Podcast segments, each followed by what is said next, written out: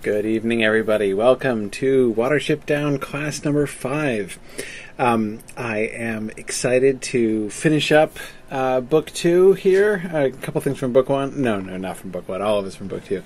Um, and then uh, get to several of your questions. I got a, a bunch of really, uh, really interesting emails that I'm hoping to be able to share with you. So uh, let's get right to it. One quick uh, announcement first. Um, don't forget, I've talked about it um, a couple times before, but don't forget that the deadline for registration for Mythmoot is now actually beginning to approach, largely because Mythmoot itself is beginning to approach, January 10th and 11th in Baltimore. Um, so if uh, you've never been to a Mythmoot before, you really should come. Uh, it is uh, it is just the coolest thing. If you've never been to a scholarly conference before, this is the coolest scholarly conference you'll ever go to.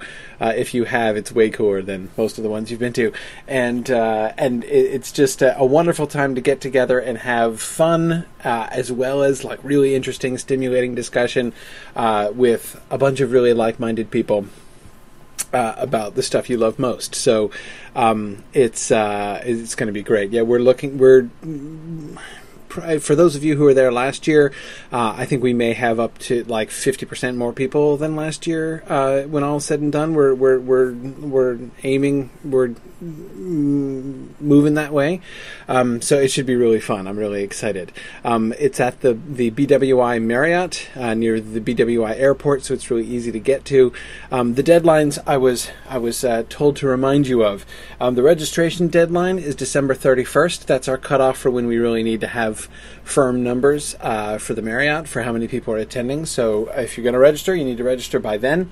Um, if you want, we also have a special room rate at the Marriott for people who are staying there at the hotel, and um, uh, and to to to be able to get the special rate on the room, you have to register for your. You have to uh, reserve your room by the nineteenth of December. So those are the deadlines that I was told to remind you guys of.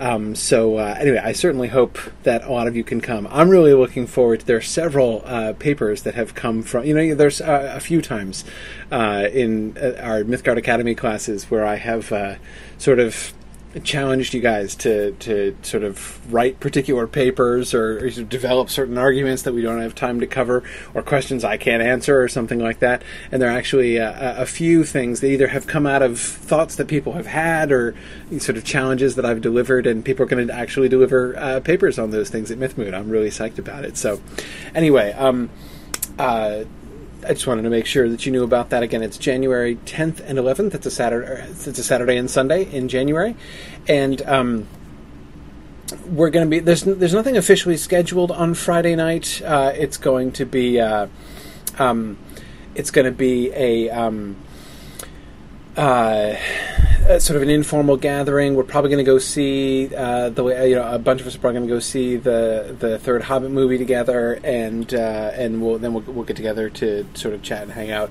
um, and then the conference starts officially on Saturday morning. Um, yeah, good, good. Um, okay, let's see. Uh, okay, asks, uh, will uh, the conference attendees be breakfasting together, or you're on your you're on your own in the mornings. I, pretty much, I think there might be some refreshments or something, but it, it's you're, you're mostly going to be uh, on your own. Mandatory breakfasts can be brutal. Um, yeah, good. Oh, yeah, uh, Connor. Uh, uh, is it Yateman or Yateman? Do you pronounce it like the? Do, is your last name pronounced like the poet, or like how the poet's last name looks like it should be pronounced? Uh, anyway, Connor uh, asks how many things in uh, Fiver's dream have come to pass so far.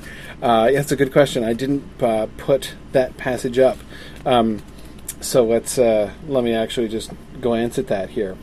Um, let's see. It's the first paragraph or the first page of chapter two. Let's see. He says, We were sitting on water, going down a great deep stream. So, sitting on water, Fiver sitting on water has happened, but I think that's not what he's referring to. Uh, and then I realized we were on a board, like that board in the field, all white and covered with black lines. We've now seen the second reference to that. Um, so, that connection with Fiver's uh, later dream and his rescuing of Hazel is interesting. Uh, there were other rabbits there, bucks and does, but when I looked down, I saw the board was all made of bones and wire. Uh, reference to the to the uh, to uh, Cowslip's warren, and I screamed, and you said, "Swim, everybody, swim." That's the one that has that happened when they crossed the Enborne. And then I was looking for you everywhere and trying to drag you out of a hole in the bank, which has also happened there at the end of book two. I found you, but you said the chief rabbit must go alone, and you floated away down a dark tunnel of water. Okay, so uh, uh, so Connor, as for how many things have come to pass so far, about half. Um, so far, we've got the swimming of the Enborne, um, a reference to the Warren of the Snares, a reference to uh, you know a, a foreshadowing of Fiver's finding of Hazel um, in the hole in the bank. Um, so uh, so we're getting there. I'm gonna, you know, we'll we'll we'll, we'll come back to it again um, in our last, class, well, penultimate class, um, uh, when we finished reading uh, the whole book and sort of see how these things all sort of fit together. Um, but uh, but yeah, I guess we're about halfway. I guess there. Um, yeah. Uh, let's see. Arthur Harrow is uh, interested to compare Bigwig and Woundwort. Uh, wait for it, Arthur. We'll definitely get to that. Um, that will be a topic of conversation, uh, certainly for uh, uh for books three and four. Uh, we'll we'll definitely we'll definitely get there. Anyway, I want to go back um, because the topic I didn't get to uh, last time is you may remember I mentioned at the end of last time was the prophecy stuff that you know we, I, I've been wanting to focus on uh, Fiver's prophetic visions and really trying to understand how that is and what that works. Um, and one of the primary ways in which I, am wanting to do this is trying to sort of get inside, you know, the rabbit secondary world that we're being given. We've talked about that on a few different, uh, a few different, uh, uh in a, in a few different ways, trying to understand. Um, you know, the things I want to talk about here at the beginning of class tonight are things like how well can we really begin to understand things like rabbit mythology, rabbit metaphysics? Um, you know, as we're sort of seeing it here, how do Fiver's dreams and insights work? So let's look at some of the new data that we've gotten on this question here uh, in book two. Um, this is at the end of the reading for class number three when Kehaar goes out for the first time on his uh, uh, recon- his first reconnaissance flight. As far as he was able, this Hazel, of course, he kept his anxiety to himself, but one day when they were alone, he asked Fiver whether he thought Kehaar would return. He will return, said Fiver unhesitatingly. And what will he bring with him? How can I tell? replied Fiver. But later, when they were underground, silent and drowsy, he said suddenly, The gifts of El-ahrairah, trickery, great danger, and blessing for the Warren. When Hazel questioned him again, he seemed to be unaware that he had spoken and could add nothing more. Okay. Um, so, I, I, I, find this a really fascinating passage. We can see a couple things here, right? First, notice how this comes and goes, right? Not just the fact that he gets this prophetic insight later on in the night and didn't have it in the afternoon. I don't just mean that. I mean like in the course of that little conversation, right? You know, I, I, I think the the way in which Hazel, you know, gets like a kind of whiplash from that first conversation is pretty telling, right? Um, he asks, you know, he asks Fiver's opinion, as we're told he's wont to do, right? You know, he's he's used to relying on Fiver's insight on these things. So he asks him, "Do you think he'll return?" And unhesitatingly, Fiver says he will return right? Not like, yeah, I think so, right? So, uh, you know, we, we were looking last time at the difference between Fiver speaking as brother and counselor and Fiver speaking as prophet, right? Um, and uh, here, uh, uh, he seems to be, you know, he will return unhesitatingly. Sounds like I'm speaking as prophet, not as counselor, right? And what will he bring with him, says Hazel. So Hazel very understandably, right, wants to press a little bit further, right? If you've been granted some kind of insight, if you are certain about his return, are you certain about anything else? Is there anything else you can tell me about what's coming down the pipe? And Fiver's reply, how can I tell? It's, it's, as you know. Kay was just saying. Uh, let's see. How can you tell? Because you're prophetic, right? But the, but isn't that such a such a telling question from Fiver, right? The fact that Fiver would say that. How can I tell, right? Um, it's not like he's like what prophetic me no i mean it's not, it's not it's not false modesty it's not like he's completely multiple personality but it's clear that uh, you know whatever surety he had five seconds before he doesn't have now or certainly doesn't feel kind of broadly um, but again the question how can i tell how am i supposed to know I, Fiver doesn't know the answer to that question. I think. How can I tell? Right? How can I tell? I don't know. How could I just? How, how was it that I was able to tell you what I just did? I don't know. But I don't have that. Right? So, and, and again, so one of the things that I think we see here is the limitation of his vision. Right? He he he can't see everything. He's talked about this before. Um, and again, it can it, it kind of comes and goes like that. Later that night, it comes and goes in a flash too, and it seems to be unconscious. He's not even aware of the fact that he's spoken, right?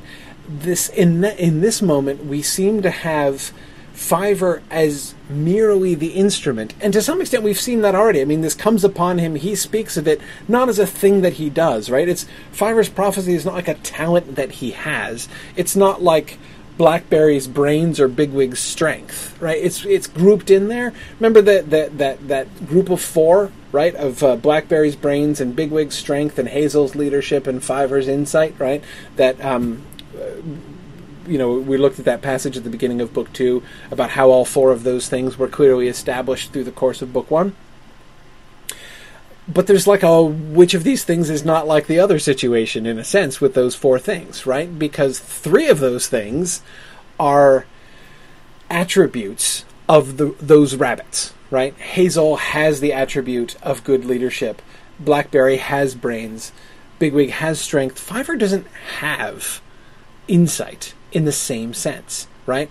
Um, insight happens to him which is which is a very different kind of thing. Um, and we've already seen that, but this is a pretty dramatic um, uh, instance of it. Um, I can't remember another time er, uh, in this. Carita says, "And Pipkin's adorableness." Uh, yes, yes, yes. That that's true. Uh, the cuteness of Pipkin uh, might also perhaps is, is, also perhaps established without question by the end of book one. Um, but um, but anyway, so uh, it's it's. It, we've seen it just come upon him without him really drawing on it. Um, this is I, the first time that I can recall that he like didn't even remember that he had spoken. Um, but but again, it's it's certainly not out of characters. But again, it certainly emphasizes the fact that he is a kind of passive instrument of this. And now looking at the focusing on what he's on, on the context of what he's saying here. Um, this sounds like doesn't this sound like a message for Hazel, not a declaration to the whole Warren, right? This is not a public prophecy.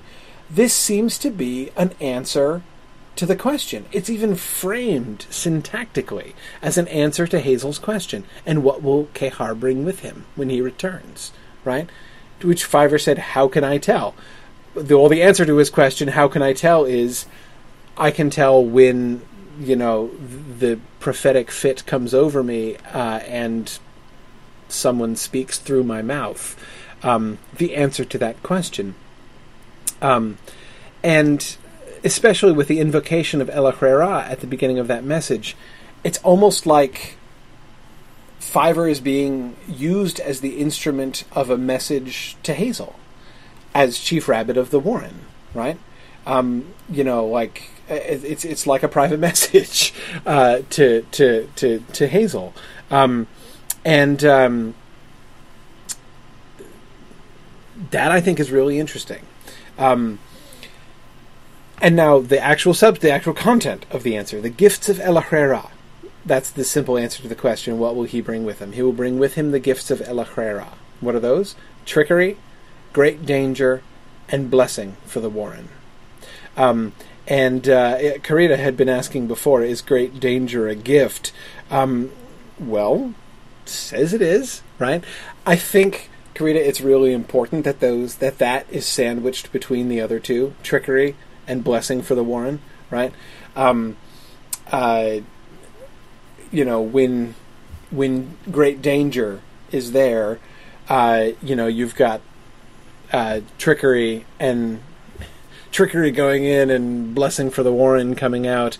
Um, but but to, to to another extent, I think it's I, I think it is, in a sense, one of the gifts of El-ahrairah, right? Uh, that is to say, the sense in which I think great danger is a gift of El-ahrairah is, I don't know, I don't know how to say it exactly. It's like,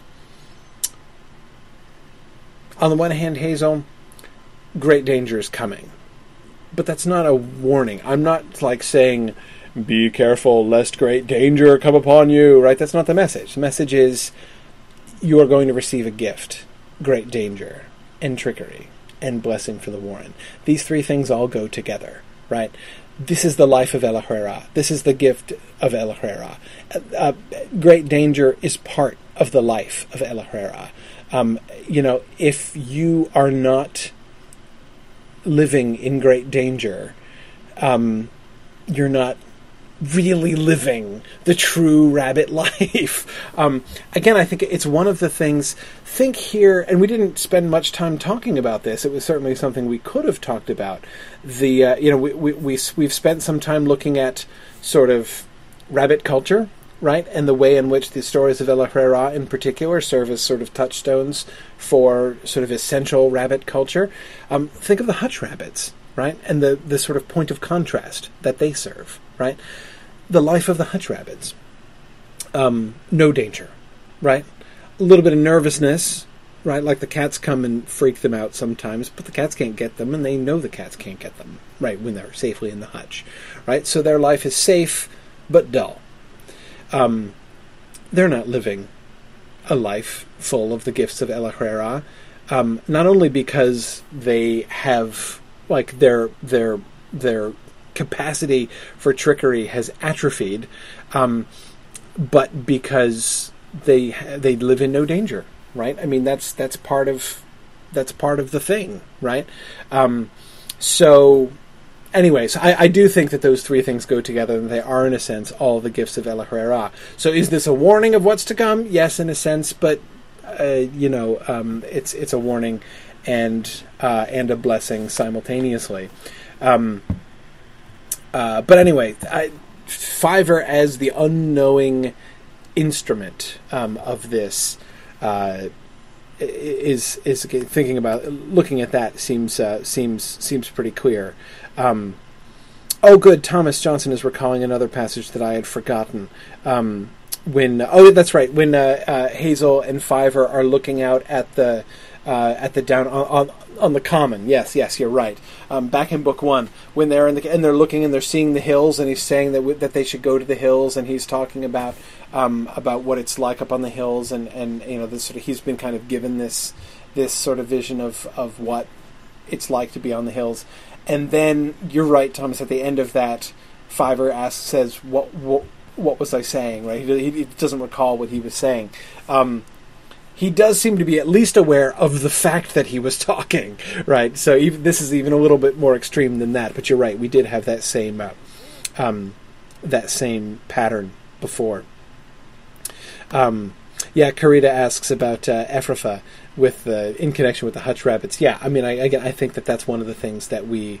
Um, one of the things that we see, we, we're thinking about the the things that Holly said about Efrafa that we were looking at at the end of class last time, and uh, uh, you know Dandelion's question doesn't it alter them very much? Well, yeah, one of the ways it alters them um, is uh, they they they they no longer that is the average rabbit uh, in Efrafa no longer has uh, those blessings um, uh, to to some extent. Um, okay. Um, next one, I want to. I want to. I'm trying to hustle along because I want to get through these and get to questions today. So, um, and and this is again, I'm I'm still, you know, we're still only halfway through the book, so I'm still largely in data gathering mode here about uh, about Fiver's prophecies and um, sort of the whole thing. I'll talk later about how I'm having a hard time with vocabulary uh, here, but um, um but anyway. Uh, okay. Uh, the next is when uh, um, they come back to report Hazel's death. Um, Fiver, he said, there's bad news. Hazel, I know, replied Fiver. I know now. How do you know? asked Blackberry, startled. As you came through the grass just now, said Fiver very low, there was a fourth rabbit behind you, limp- limping and covered with blood. I ran to see who it was, and then there were only three of you, side by side. He paused and looked across the down, as though still seeking the bleeding rabbit who had vanished in the half light. Then, as Blackberry said nothing more, he asked, Do you know what happened? Um, and I believe uh, the, the pronouns are a little bit unclear. I believe that's Fiver asking Blackberry, "Do you know what happened?" Because as I recall, Blackberry then goes on to tell him the story. Um, okay, um, so notice the gap here between seeing and understanding. In the previous passage, we saw Fiver as entirely unconscious vehicle or instrument of the prophetic declaration. Here, we can actually see Fiver's conscious mind interacting with these unconscious. That's a weighted word when sort of thinking about psychological things like this. But, um, uh, but anyway, Fiver's non-conscious. Perhaps I will use that slightly more neutral word. Um, uh, that is to say, I, I, of course, I, uh, let me not be cryptic. I'm, I'm, I'm, I'm not eager to use the word unconscious because that might perhaps imply that it comes from these messages come from Fiver's own unconscious in a Freudian sense, and I don't mean to imply that. So that's why I'm not wanting to use that. Um, but anyway, um, we see Fiver interacting with it, right? Uh, you know, his statement, "I know," replied Fiver. "I know now." I know now. I didn't know a minute ago, right? It wasn't until Blackberry said there's bad news, Hazel, that Fiver says, now I get it. He saw it before, but he didn't get it. And he describes what he saw. He saw a fourth rabbit behind them, limping and covered with blood. He didn't know who it was. He didn't know what it meant. He mistook it for actual physical sight right? He thought there was actually a fourth rabbit with them and was coming over to say like, "Hey, who's that fourth rabbit?" Um, and uh, you know, like, can we help? Um, but then the fourth rabbit disappears, and he said, and so he gains insight. Here I am using that word ambiguously again. He gains he gains understanding. Let me say that more carefully. He gains understanding, conscious understanding of the significance of the vision that he just had. Of course, in the same moment, realizing A, that was a vision I just saw, right? And B, I comprehend what that vision means, right? So here it is as if the vision that he has been shown, the vision of the bleeding rabbit, is actually a message to him, whereas in the previous time it was a message to Hazel. Like, you know, Fiver was on a need to know basis and he didn't need to know um, about the gifts of El-ahrairah, right?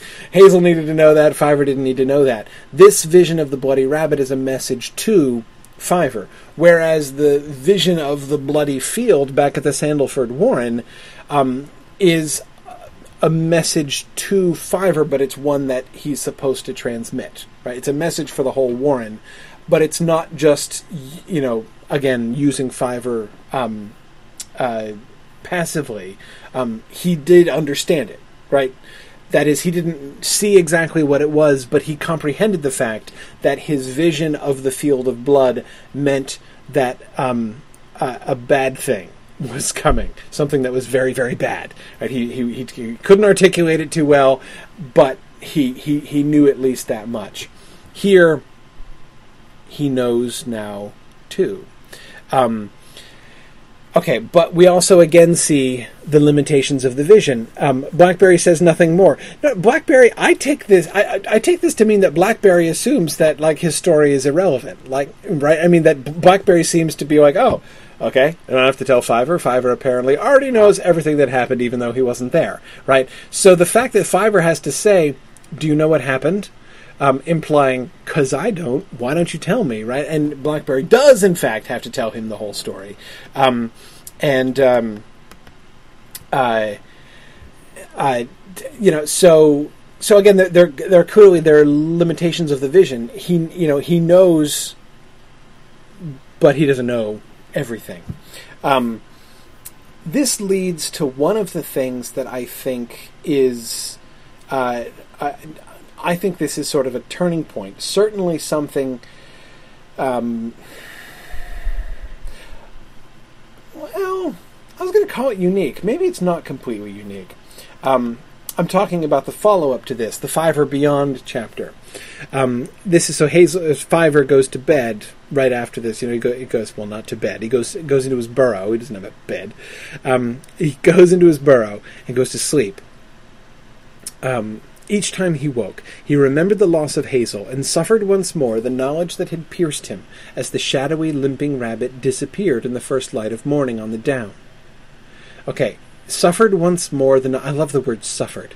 Suffered once more the knowledge. Of course, it's it's a it's a beautiful word choice because of course it invokes his emotional suffering. Right, he is suffering from this knowledge. He is suffering because of this knowledge, but at the same time, he is also suffering the knowledge um, in the sort of classic sense sort of the pure sense of that word. The word suffer means to have something happen to you. Um, this is why, for those of you um, who have ever heard the King James, might remember the famous passage where um, uh, uh, people are bringing their children to Jesus, and the disciples are trying to keep the children away from. You know, they're like, you know, keep your snotty nosed brats away. Uh, for, and Jesus is like, no, no, no, no, no. And then what he says in the King James is, "Suffer the little children to come to me." Um, that is to say, let it happen. Right? Let them come. Um, but in the old, you know, the, the old sense of the word suffer, the you know 17th century and earlier sense of the word suffer means to permit something to have to to become the passive recipient of an action is what suffer means. Um, this is why the word suffer has come to mean what it does, that is, to experience grief. Because the idea is that when you are sad, when you are grieving, your passions, your feelings are doing things to you and you're suffering it. You're not you're not the doer, you're not you're not the agent, you are the patient, you are the sufferer. Um, by the way, this is what uh, um, this, this, thinking also of uh, uh, old usage of English words uh, in similar con- uh, in similar ways. This is also why the uh, um, the crucifixion of Jesus is traditionally called the Passion of Christ. Um, it's not about him feeling very passionate emotions. Uh, passion means suffering. Um, it's just the Greek version. Um, so uh, the the Passion of the Christ means Christ permitting himself to undergo the tortures of the cross. Um, so again, that's what that's what the Passion means. Again, it's it's the same sense, the same word. To be, uh, it comes from the same word that the word patient or patience comes from to permit things to happen. Anyway, um, so I love that that that word usage. It gets both the modern and the old sense of suffer. He re- each time he woke, he remembered the loss of Hazel and suffered once more the knowledge. The knowledge again happens to him that had pierced him. So he is once again pierced uh, it's like the passion, right? Once again pierced um, by the knowledge uh, that had pierced him before, as the shadowy, limping rabbit disappeared in the first light of the morning on the down. Where was that rabbit now? Where had it gone? He began to follow it among the tangled paths of his own thoughts, over the cold, dew wet ridge, and down into the dawn mist of the fields below. The mist swirled round Fiver as he crept through thistles and nettles. Now he could no longer see the limping rabbit ahead. He was alone and afraid, yet perceiving old familiar sounds and smells, those of the field where he was born. The thick weeds of summer were gone. He was under the bare ash boughs and the flowering blackthorn of March. This is a remarkable passage because we see here Fiver emphatically not being the passive instrument of vision, right? We see him doggedly pursuing vision um, as he is tracking down through the tangled paths of his own thoughts. Um, uh, that's um,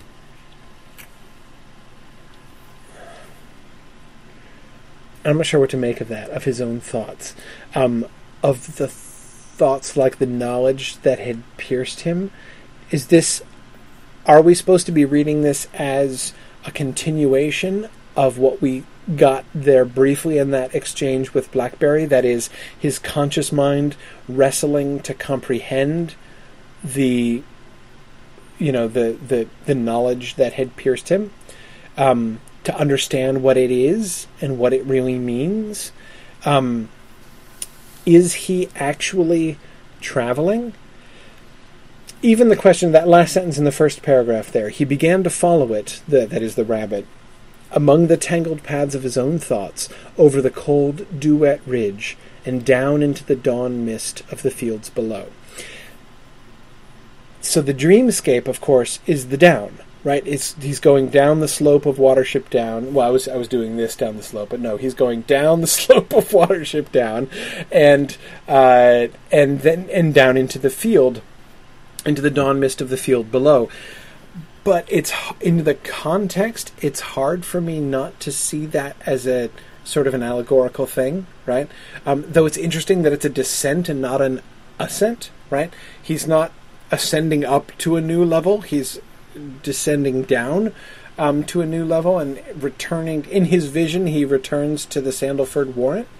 Um, you know, the old familiar sounds and smells of the field where he was born um, Nancy, you're right, and I was thinking the same thing. We have seen this the mist swirling. We've seen that, um, uh, as Nancy says, as a metaphor for unclear visions before. Remember uh, Fiver saying that the uh, the you know first he says that the ceiling, you know, the roof of the of the great burrow in Cowslip's warren is made of bones, and then he says no, it's not made of bones. It's made of mist. Um, it's uh, you know it's it's it's this mist of confusion and um, bewilderment. Um, remember that metaphor that he used, I guess it was a simile technically, about himself and Silverweed, right? Like there were two clouds that were coming together and then he drifted wide. Um, so this idea of mist is something, you know, so him crawling down through the mist, the dawn mist, mind, the light is coming, the sun is coming up. Um, and he ends up in this dream um, this dream landscape. Karita, your question is exactly my question. Karita says, Fiver's traveling in his mind? Is this an inspired dream or him figuring out what he's already received? Don't know. It sounds like an inspired dream. That is, well, let's uh, let's let's keep going. Let's look at that. Um, it's not it's not the whole dream, um, but this is a part anyway of his conversation with the workman the human that he meets in his dream. Um, uh, well, that's where it is. See, said the man, and I've got to hang him up here on to, to hang him up on this here board. That is to say, soon's I get it stood up proper, same as you'd hang up a jay like or old stoat. Ah, gonna hang him up. No, cried Fiver. No, you shan't. Only I ain't got him. See, went on the man. That's why I can't get done. I can't hang him up because he's gone down the bloody hole. That's where he's gone. He's gone down the bloody hole just when I'd gotten lined and all, and I can't get him out. Fiver crept up to the man's boots and peered into the hole. By the way, I apologize. Um, one thing I absolutely am deplorable at is regional accents. I can't really do like an English accent to save my life, so I don't really try. Um, I do try to read it as it is there, um, and actually, I think the accent of the man um, first of all, I think that the uh, you know as I've said before, whether it's thrushes or or uh, or um, uh, or uh, you know uh, Berkshire uh, natives, um, Adams does such a wonderful job of representing sound in his in his spelling. I, I, think it's he he does fantastic with that. Um, but but but I actually think the accent of the of the man in this passage is a really important piece of evidence, uh, Karita, when we're trying to answer the question that you were asking. Fiver crept up to the man's boots and peered into the hole. It was a circu- it was circular, a cylinder of baked earthenware that disappeared vertically into the ground. He called, Hazel, Hazel! Far down in the hole, something moved, and he was about to call again. Then the man bent down and hit him between the ears. Um, okay. So, again, Karita's excellent question. is Fiver traveling in his mind, or is this an inspired dream? Is he figuring out what he's already received, or is he receiving something new? That's that's the question, and an excellent question. Okay, what do we see? What evidence do we get here? Well, one, notice. On the one hand, it has some of the markers of a of a regular dream, like a like a sort of a you know it acts kind of like a dream.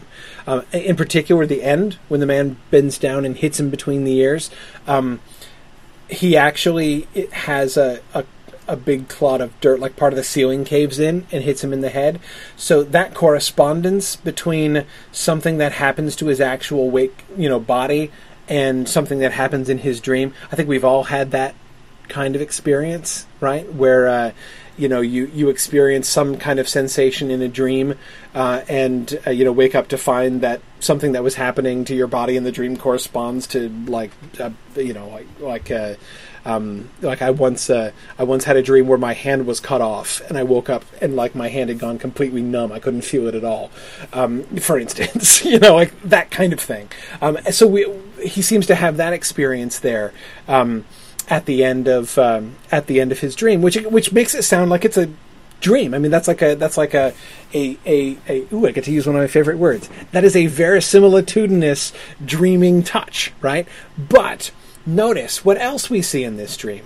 Um, in other sense, in other ways, this dream there are some ways in which this dream is merely unlikely, that is, merely strange.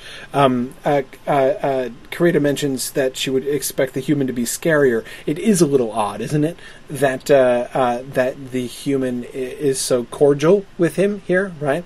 Even though he's cordially talking about doing horrible things, um, nevertheless, he's not uh, he's not particularly terrifying. But the thing that really strikes me is, which seems to me to prove uh, pretty emphatically that there is a revelation in this dream is through this dream the man in the dream reveals things to Fiver that he could not possibly know. This cannot this dream cannot merely be a product of Fiver's unconscious. It can't be. First of all, the accent. Yes, they speak in this accent, but they don't understand the words. Like he's conversing with this with this man who is speaking in this accent, right? And Fiver is understanding him, right?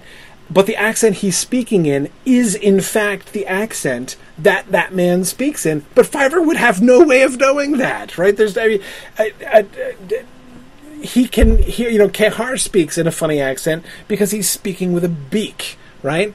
Um, and, you know, and because his vocal cords are designed to yell, you know, to to to shriek, um, rather than to converse in a quiet and polite voice, right? So uh, his voice, his his voice tends to be explosive, uh, and he has trouble with a whole bunch of his consonants because, hey, no lips. Um, but that's not what we're getting with a man, right? That is to say, there's no comparable gap between human and rabbit that is leading to that. That's that's rather his human regional accent, which is somehow being translated into Lapine, and there's no way that Fiver could possibly know that. Um, so that's an interesting, one really interesting thing. Secondly, the bit that we didn't, that I didn't quote, um, what uh, what came before there, right? Um, that is the the business about you know when he says. Uh, uh, when, when he talks when when the, the man makes a reference to what the board says and Fiver says asks the very sensible rabbit question how can a board say anything? Boards don't talk. Because he doesn't understand what writing is and what it does. Why should he? How could he understand that right? And yet the man in his dream explains to him right? Says see this is why we're better than you. This is why we can kill you whenever we want to because we knows things you don't. Yeah, no, he don't know that. That's why he couldn't possibly dream it if uh, uh, if it were not a revelation of some kind, right? So, um, so again, I think that's that this is to me really uh, um, clear evidence that although his mind is involved and his dream state is definitely involved, and he set out to find the rabbit and has tracked him down by his own efforts. Um, where he has ended up on his little journey there through the mist that we had described earlier on, he has ended somewhere else where he is accessing information which is certainly outside his own mind, outside his own unconscious in the Freudian sense. Um, uh, so,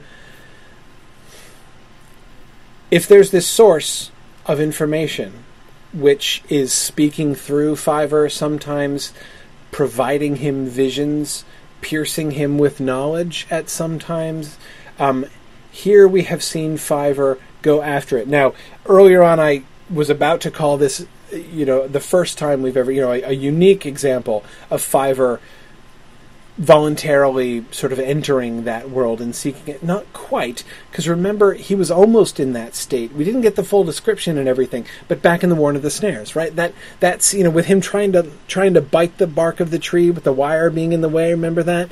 Um, now there again, I think. I think that that wasn't the same. It's not the same kind of situation. Um, uh, that, I think, was another example of Fiver's conscious mind trying to grapple, to trying to understand um, uh, what his vision meant, right? Trying to trying to comprehend the vision that he was given, and there, I think, his explosive, long run-on paragraph um, story of the Warren of the Snares uh, is a much more excited and lengthy version of I know, I know now, right? That is, that was the moment when it all clicks together. Um, not because he's received a new vision, but that's the moment where his conscious mind finally puts together every. Because Fiver's pretty smart. Uh, that is, I mean, his his his his brain apparatus is not quite Blackberry level, but it's it's closer to Blackberry than anybody else in the Warren. Um, we've been told that and shown that on a few different occasions. Um, he was the one who saw, who un, who's the only one who understood at first. You know, when, about the wood. Remember about the the boat um, floating across the Enborne? It was Fiver who said, "Oh yes, I see." Right. Um, I, so anyway, Fiver's really smart, um, and that was the moment where he finally, with his smart conscious mind, puts together everything when he finally bites the bark and now figures out what he's been shown and what they've observed and can tell the whole story. Um, but there was also that sense of him waiting for some insight, waiting a little more actively, uh, maybe more impatiently. I don't know, but him kind of grasping more at, something, trying to trying to not only comprehend it, but even sort of trying to receive more of it. Um, so that's kind of a parallel, but it was still, I think, nothing like this. I am setting out to pursue that bleeding rabbit that I saw in a vision before. I'm going to chase down this vision and try to understand it. Um, but um, okay. Um, all right. Uh, let me uh, let, let, me let me keep going here. Um, the outcome, the application of the vision. The elms were still. There was not the least sound in the leaves. The ditch was thick with cow parsley, hemlock, and long trails of, gleam, of green flowering bryony.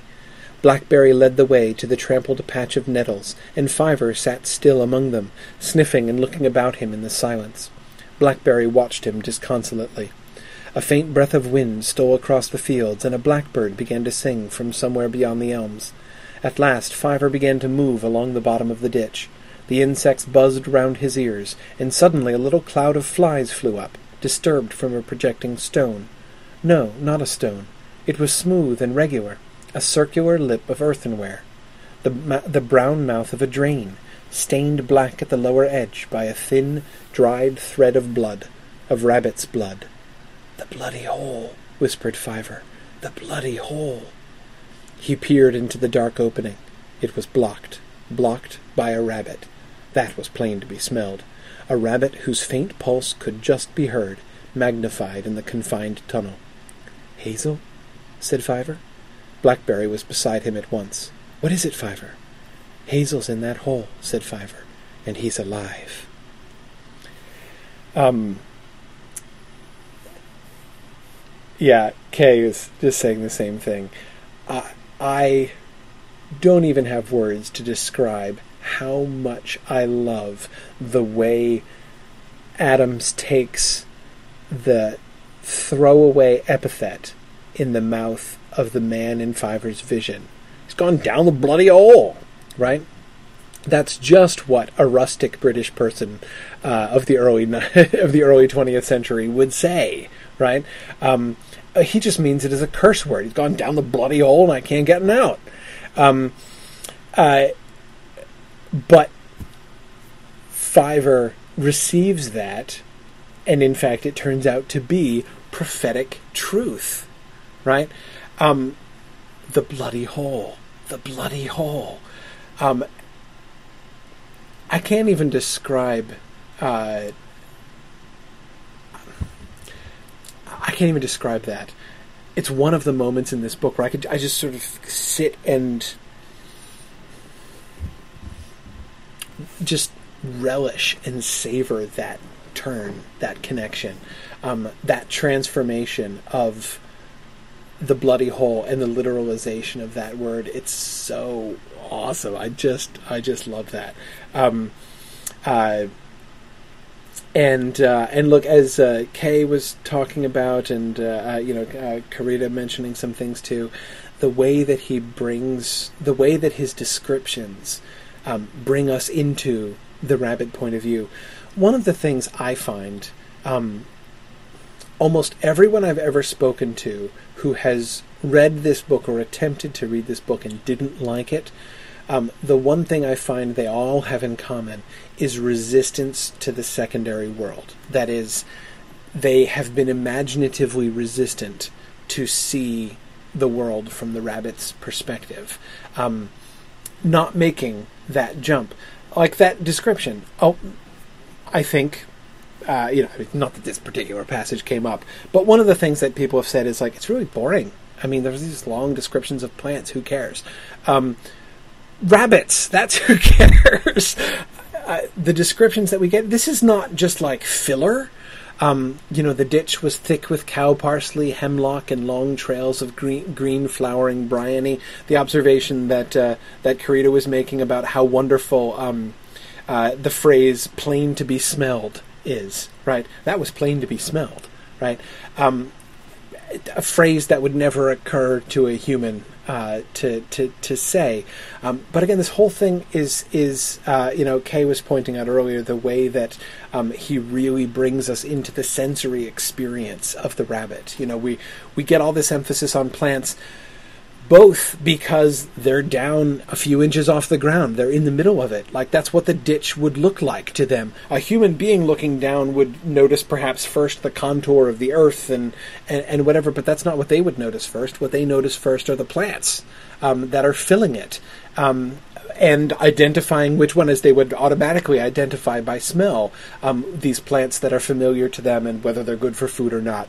Um, anyway, um, I, uh, um, it, it's uh, it's if you're willing to make the imaginative leap, if you're willing to follow, uh, and begin to let yourself imaginatively see the world through the eyes of the rabbits as you go through, th- you know this this work is is just it is more effective in bringing you into an imaginary secondary world. I mean, it's it's like elite in the success with which it does that, but you've got to be willing to do it. And it's an unusual kind of thing that it asks.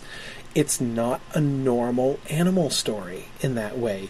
Normally, it's pretty rare to read an animal story in which we are really invited to try actively and aggressively to leave human perspective behind. Um, uh, and anyway, so um, it's uh, it's pretty cool. Um,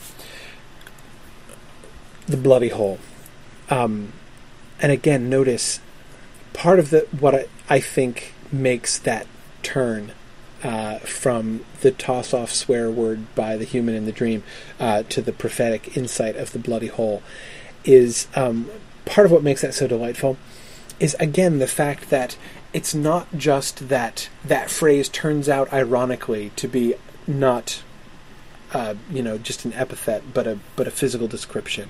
Um, it's not merely the irony, though that's a big part of it. It's also the serendipity of it, right? Again, Fiver wouldn't know that that's how humans talked, right? You know, he's it's only because he is for some reason receiving this direct, unmitigated, uh, local rustic dialect that he receives this um, um, this this prophetic vision. Um, uh, anyway, so it's um, uh, it's just really cool. But again, notice, of course, the recapitulation. Right, he was following the bleeding rabbit, and of course now he's following in the steps of the you know. So his his uh, his pursuit in his mind and in his dreams the night before um, now has you know become a physical pursuit as he is following the track of of uh, of uh, you know Hazel's bleeding track up to the hole where his blood is still dripping. Um, just um, just uh, just awesome. Um, now the metaphysical passage. Um, time to talk Lapine metaphysics. Hrairoo, said Hazel one evening, what would we have done without you? We'd none of us be here, would we? This is, of course, when they're in the ditch down in the valley at the foot of Watership Down while Hazel's healing. You're sure we are here, then? asked Fiver. That's too mysterious for me, replied Hazel. What do you mean? Well, there's another place, another country, isn't there? We go there when we sleep, at other times too, and when we die. El comes, El comes and goes between the two as he wants, I suppose, but I could never quite make that out from the tales. Some rabbits will tell you it's all easy there, compared with the waking dangers that they don't understand. But I think that only shows they don't know much about it. It's a wild place, and very unsafe. And where are we really? There or here? Our bodies stay here. That's good enough for me. You'd better go and talk to that Silverweed fellow. He might know more. Oh, you remember him? I felt that when, I felt that when we were listening to him, you know. He terrified me, and yet I knew that I understood him better than anyone else in that place. He knew where he belonged, and it wasn't here. Poor fellow, I'm sure he's dead. They'd got him all right, the ones in that country. They don't give their secrets away for nothing, you know. But look, here comes Holly and Blackberry, so we'd better feel sure we're here just for the moment, anyway. Okay, this is a this is a this is a deep passage. Right, there's a lot. There's a lot here. Um, okay.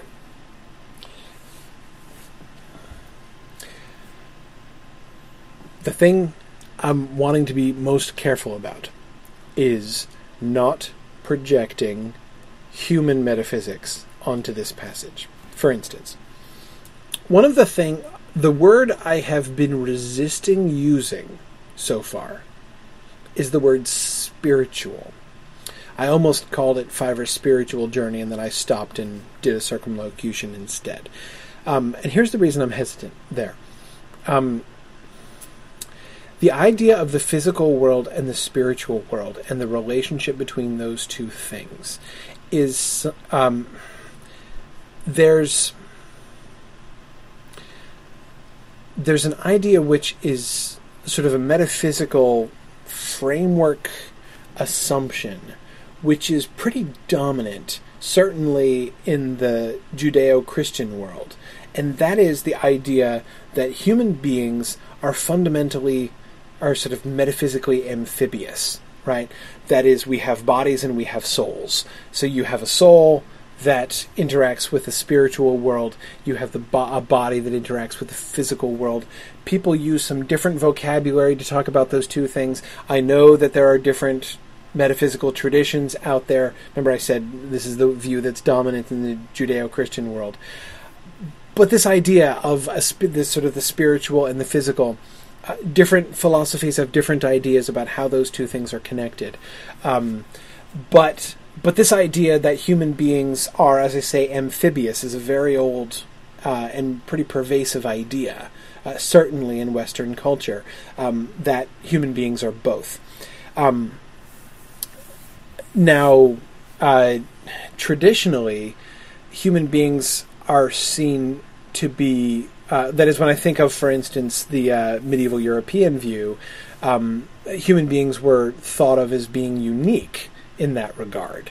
That is to say, um, they're the only beings that were amphibious. That ha- that that is, animals and plants have physical being but not spiritual being, um, and angels have a spiritual being but not a physical body. Um, humans are the only ones who have both spiritual uh, being like the angels, physical body like the animals. Um, so again, they're the ones in the middle. They're at the um, they're at sort of the not the transition point. Um, they're sort of the point of overlap, the point of contact between the spiritual and the physical world. Um, I don't want to project that assumption onto this passage. It's one of the things that I was that I've been really thinking about as I've been reading this passage. Um, there are moments where it sounds like maybe that's what Fiver is thinking. Um, but I'm not sure. It sounds to me a little bit more like Fiver is assuming that it's sort of all or nothing, right? That is, um, there's another country that we go when we sleep, and when at other times too, such as when we die, right? Um, so we go there. Um, there's there and there's here um, you're either in one or the other. You're not necessarily in both at the same time, but you're, you're in one or the other. Um, Hazel points out that our bodies stay here, right? Both when you sleep and when you die, your body stays here. Um, so Hazel seems to suggest a, a body spirit duality potentially, um, but I don't think seeing the way that Fiver talks about this other place does not sound to me like we're supposed to understand this as a kind of overlay. That is, you've got the physical world and the spiritual world kind of coexisting, and we are existing in both of them, interacting with them differently in different ways at the same time. There's like this country over here and this country over here. The conscious, the the world where we live, the you know the the waking world, the living world and then there's that other place that we go when we dream and we go when we die, and there are things that live there, um, and they uh, and it's it's a wild country. Um, it's very unsafe. Um, and he asks, notice, where are we really, there or here? The answer doesn't seem to be both. Um, uh, Yeah, Tom uh, Hillman says if if those in the other place got Silverweed, it looks like the body is somehow in both places, either alternately or simultaneously. See, Tom, that's what I think Fiver is suggesting that Silverweed was showing signs of not being a hundred percent here. That in that Silverweed in his waking life was still sort of there like um, you know, Silverweed wasn't entirely here. You know, if you get what I'm saying, um, except Fiver would mean that quite literally, right? Um, Silverweed was mostly there because they, those who live in that country, had gotten him, um, and had given their secrets away, and apparently exacted toll for that. He theorizes, Fiver theorizes, that El-ahrairah can pass back and forth. Notice, doesn't say that he exists equally in both, but that he can travel back and forth between the two countries. Um, uh, though, again, Fiver doesn't claim any authority on that, right? That's only Fiver's own theory. He says the stories are not really clear um, on that point. Uh, he could never quite make that out from the tales, he says. Um, uh, um,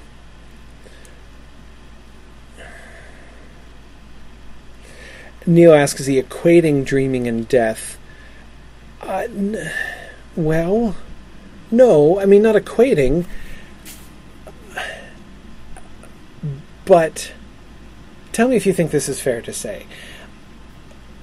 Based on what Fiver says here, my conclusion would be um, if we asked Fiver, okay, so Fiver, are you saying that dreaming and dying are like basically the same? You know, you know, Neil, as you're saying, are you equating them?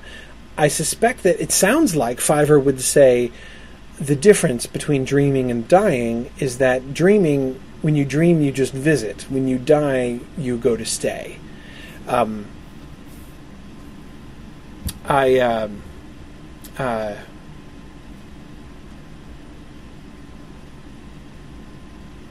I don't know. I don't know.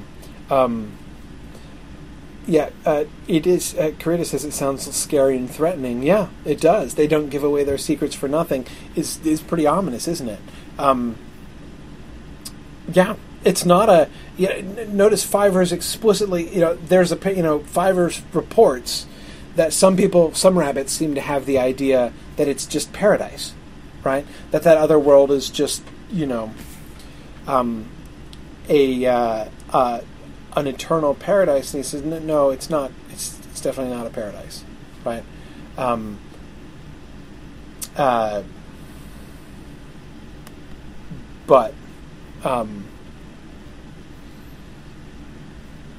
uh,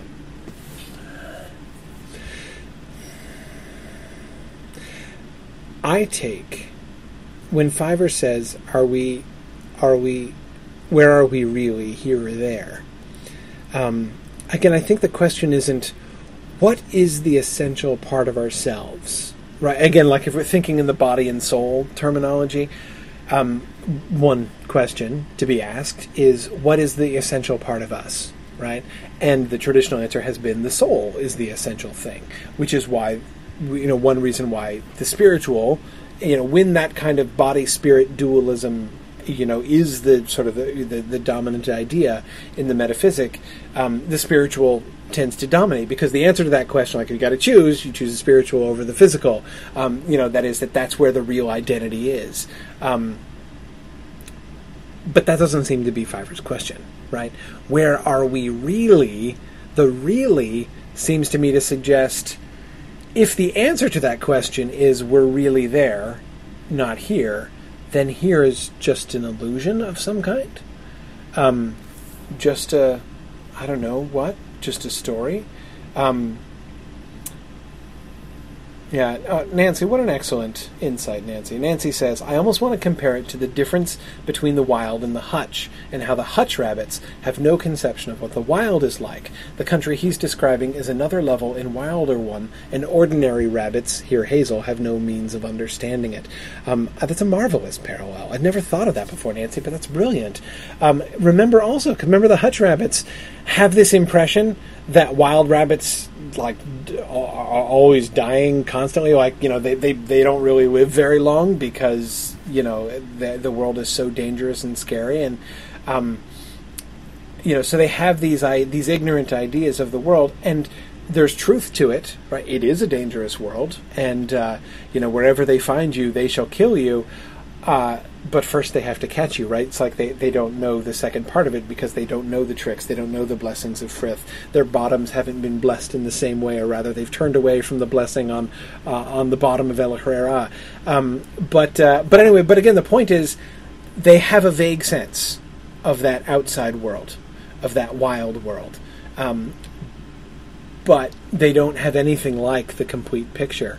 Um, now, the understanding of that other world that Fiver refers to is like the opposite of the Hutch Rabbits, right? That is, they have that you know Fiver reports or speaks of this rosy, paradisical view of the other world, which is like, no, no, no, no, that's not the case. Um, so just as the the the, the rabbits from uh, Watership Down have to convince the Hutch rabbits, like, no, no, no, actually, it's really quite nice living, um, and you know, you can live with with uh, pretty good security in the Warren. Um, it's not nearly as bad as you think. Um, Fiver is like, oh no, it's much worse than you think, right? So, uh, so in bo- in both cases, there's sort of ignorance to be cured. But but Nancy, I think that that uh, I, I think that that parallel works really well. Um, certainly something uh, uh, to go on. Um, yeah, Tom Hillman says, if the body is in both worlds, then wherever they find you, they will kill you, has a larger frame of reference than it first seemed. Yeah, I don't know how far to take that exactly. I mean, it's clear that in the context of that story, Frith is talking about, you know, physical stoats and owls and things like that, not necessarily the very ominous they um, uh, that Fiver's referring to uh, of that other world. Um, but then again, um, it's a wild place and very unsafe. Who knows? Maybe there are Elil.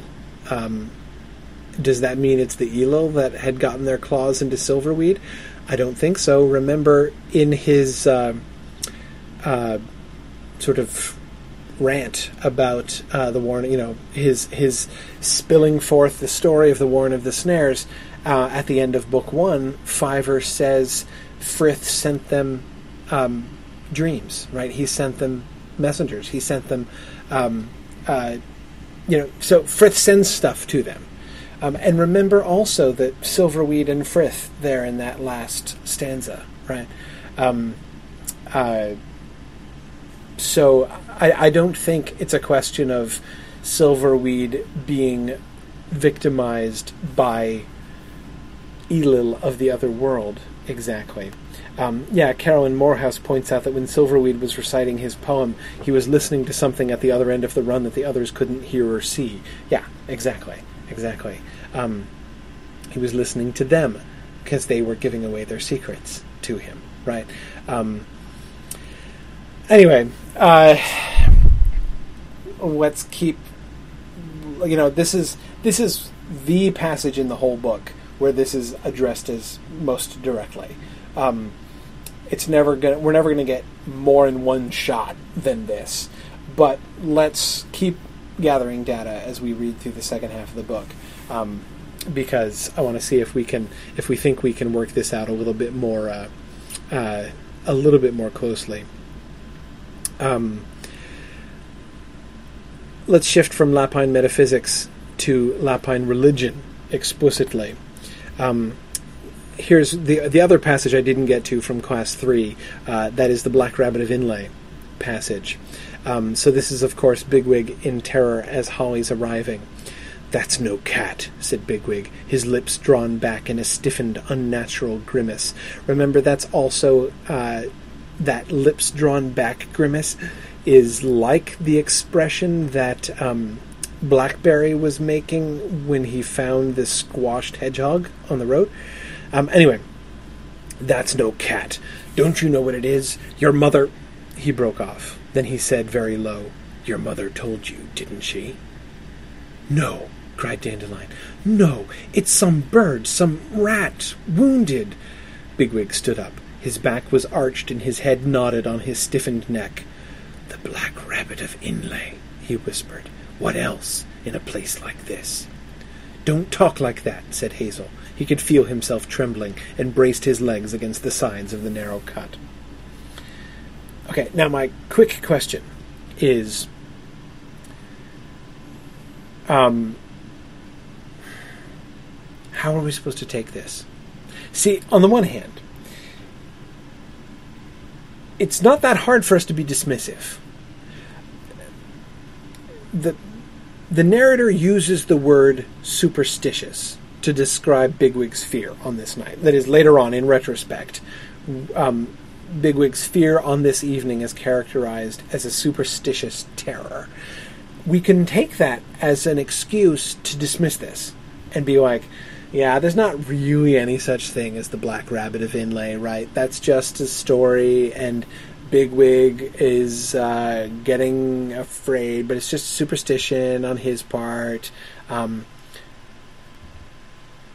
and of course, it turns out not to be the Black Rabbit of Inlé, it's Holly, right? So, in fact, we know that in fact he's incorrect. It's not the Black Rabbit of Inlé calling his name.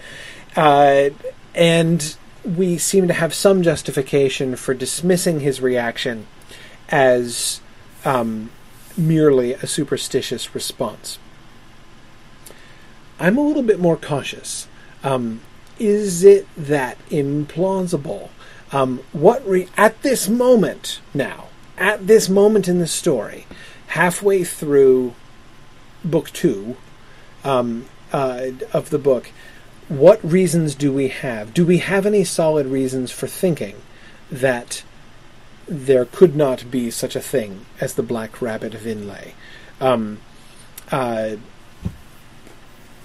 and what is the Black Rabbit of Inlé? Well, we'll talk about the Black Rabbit of Inlé next time.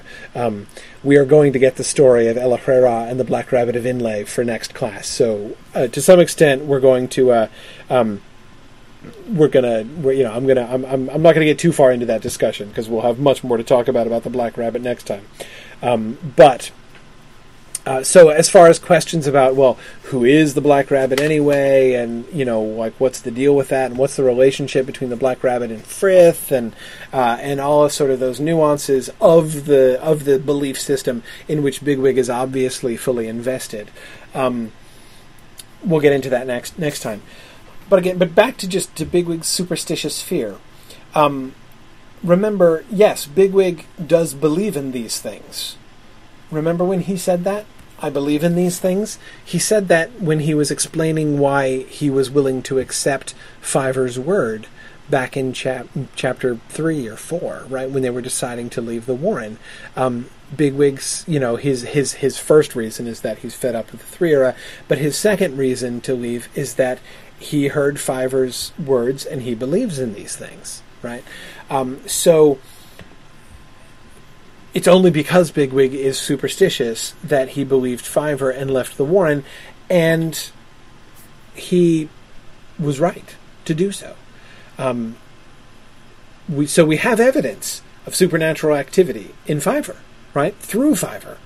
We have evidence that that other world exists, and that whoever they are in the other world who revealed their secrets through Silverweed and apparently sometimes speak to and through Fiver, um, they're real, right? So, might there be a real black rabbit? Seems possible. Um, might it be a superstition, a mere figure of speech, a mere sort of metaphor for death? Maybe. Um, I don't know. But it's one of the things that I find really fascinating about this passage is um, we as readers don't have any. It's the first time we've ever heard of the Black Rabbit of Inlé, right? So when this idea gets sort of put upon us and we sort of catch the fear of Dandelion and Bigwig there, you know, and that, you know, whole moment when he goes up to discover Holly and the way in which it invests the discovery of Holly with, um, with this uh, supernatural awfulness, which I mean in its old in the old sense of that word. Uh, you know, that it's full of awe, right? Um, the finding of Holly. It would be anyway. Um, that is, it certainly is to Hazel, um, but um, uh, but anyway, um, yeah, yeah. Michelle Rippert is saying how she loves that Bigwig, who is so ready to cheerfully presume on his massive strength, is the one who seems to have this superstitious streak. Yeah, it's one of the most humble things about Bigwig, right? Um, he is very confident and self sufficient in all matters physical, um, and yet he seems to have the spiritual world seems to sort of loom bigger to him. It's more mysterious. He doesn't know it like Fiver knows it. That is, he doesn't encounter it, of course, like Fiver encounters it. He's not familiar to him; it's strange to him, but he has a profound respect for it. Um, he, um, the rabbit who fears nothing, has fear. Uh, in again, thinking of the old senses of words, um, you know, again, this is another classic um, King James Bible thing. Um, when in the King James Bible they talk about the fear of the Lord or the fear of God. Um, Bigwig has that, you know, that kind of fear, which is not terror, right? Being fearing God is not the same thing as being afraid of God. Um, it means respect and awe and this sense of the unfathomable otherness of the thing. And uh, Bigwig has that about the spiritual world. Um, so, anyway, um, more on the Black Rabbit next time. Um, but speaking of rabbits of faith, we have Bigwig, and we also have Holly, who is clearly a rabbit of faith. Um, this, of course, is his description of the miracle which preserves uh, him and his uh, companions as they're fleeing from Efrafa. It's going to be very hard to describe to you what happened next.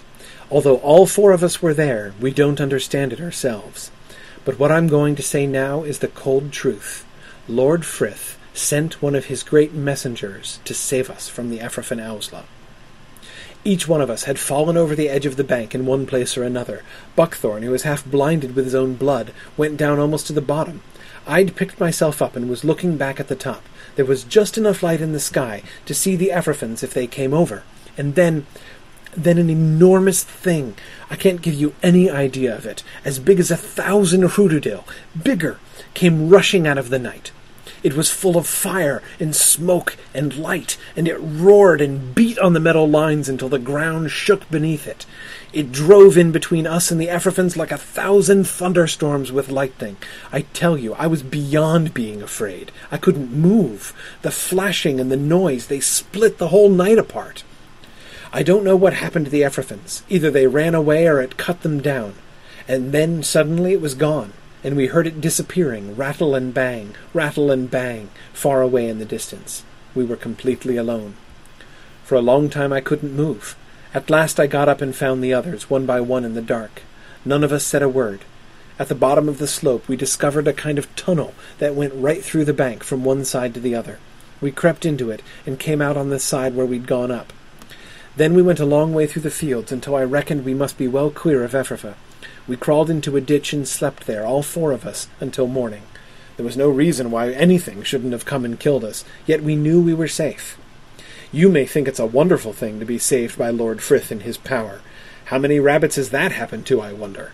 But I tell you, it was far more frightening than being chased by the Efrafans. Not one of us will forget lying on that bank in the rain while the fire creature went by above our heads. Why did it come on our account? That's more than we shall ever know. Um, uh, now, um, this is a marvelous description from the rabbit's way. This is another one of those moments. It's like Holly's description of the bulldozer, right? Um, we are being invited to see a, a, familiar thing. What in the early 20th century would have been an extremely familiar thing um, in, in, in England, which is a train going by on the tracks, right? Um, but we're being invited to see this through rabbit eyes, and I find this passage a really powerful passage in that way. Um, uh, he it, it, Adams does such a great job of capturing what that experience of a rabbit who has never seen a train and to have a train suddenly roar by um, apart even even when you you know forget the fact that you know uh, the eucatastrophic effect of the train the timing of the train um, even leaving that aside um, the mere fact that of being that close to a train going by and what the what the experience of that would be like you know when you had no idea what was going on. Uh, he captures that really well. But but what I want to focus on is the sort of the religious element um, of this. And that is Holly's statements. Are they undermined by the fact that we know it's really a train I don't think so. Um, again, I love the way that those lines work. You know, when he says, "What I'm going to say now is the cold truth." Lord Frith sent one of his great messengers to save us from the Efrafan Owsla. That is the cold truth. Now, one might be tempted to say, actually, Holly, that's not the truth, cold or otherwise, right? Um, it was just a train, just a train, right? It was just a train. Um, I don't think it undermines it. I don't even think it's quite. I think that is the statement. Actually, it was just a train. It might be colder, but is it more truthful than Holly's statement? Um, I'm not sure. I'm not sure. Um, I because of course we can't entirely leave to one side the eucatastrophic timing of the train. Um, uh, anyway, yeah, several people were saying it, it took a while to realize he was describing a train. Um, yeah, and, and frankly, I think if not for the description of the train tracks that they just crossed over, I'm not sure I would have under. Uh, you know, when I first read this, I it it might have taken me 15 times reading this book to realize that was a train if it hadn't been for the description of the train tracks. Um, but um, but yeah, I mean, as Tom says, who's to say Lord Frith didn't send the train? Uh, just because it happens to be a train doesn't mean that it's not one of his great messengers sent to save them from the Owsla. Um, that is to say, there may indeed be a spiritual dimension of this. Uh, there, you know, we we know that there are interventions into this world from that other world, right? Whether it's the kind of interventions, whether it's the whispering of secrets to Silverweed, or the bringing of dreams to Fiver, or the uh, uttering of messages through Fiver's mouth, even when he doesn't remember speaking, um, uh, or whether it's the inspiration uh, of people with sort of a, a, thought or idea. We'll see some of that more later. Um, it's clear that, uh, howsoever separate the two countries that Fiver was describing may be, the boundary is permeable, certainly permeable in the direction from there to here. Um, so, yeah, I, I think that um, it's. Um, uh, the fact that it's a train certainly doesn't stop it from being uh, from being miraculous. And as Emily Strand points out, the story is full of interventions on behalf of the Watership Warren. Absolutely, absolutely. Even though most of them have, uh, as uh, as uh, as some people are fond of saying, a perfectly natural explanation. Right? Um, yeah, yeah. Um, we'll find out, by the way, that the Efrafan rabbits who live near the train tracks. Um, they they know what trains are, um, and you know they, they're not. They don't talk about fiery messengers of Frith. They talk about trains uh, on the track. So it's it's familiar to them. Um, so again, it's not just us as readers seeing something, un, you know, understanding something that Holly doesn't understand. Um, even other characters in the story are going to understand something that Holly doesn't understand. But I don't think, I still don't think that that necessarily undermines um, uh, uh, Holly's um, version of the story.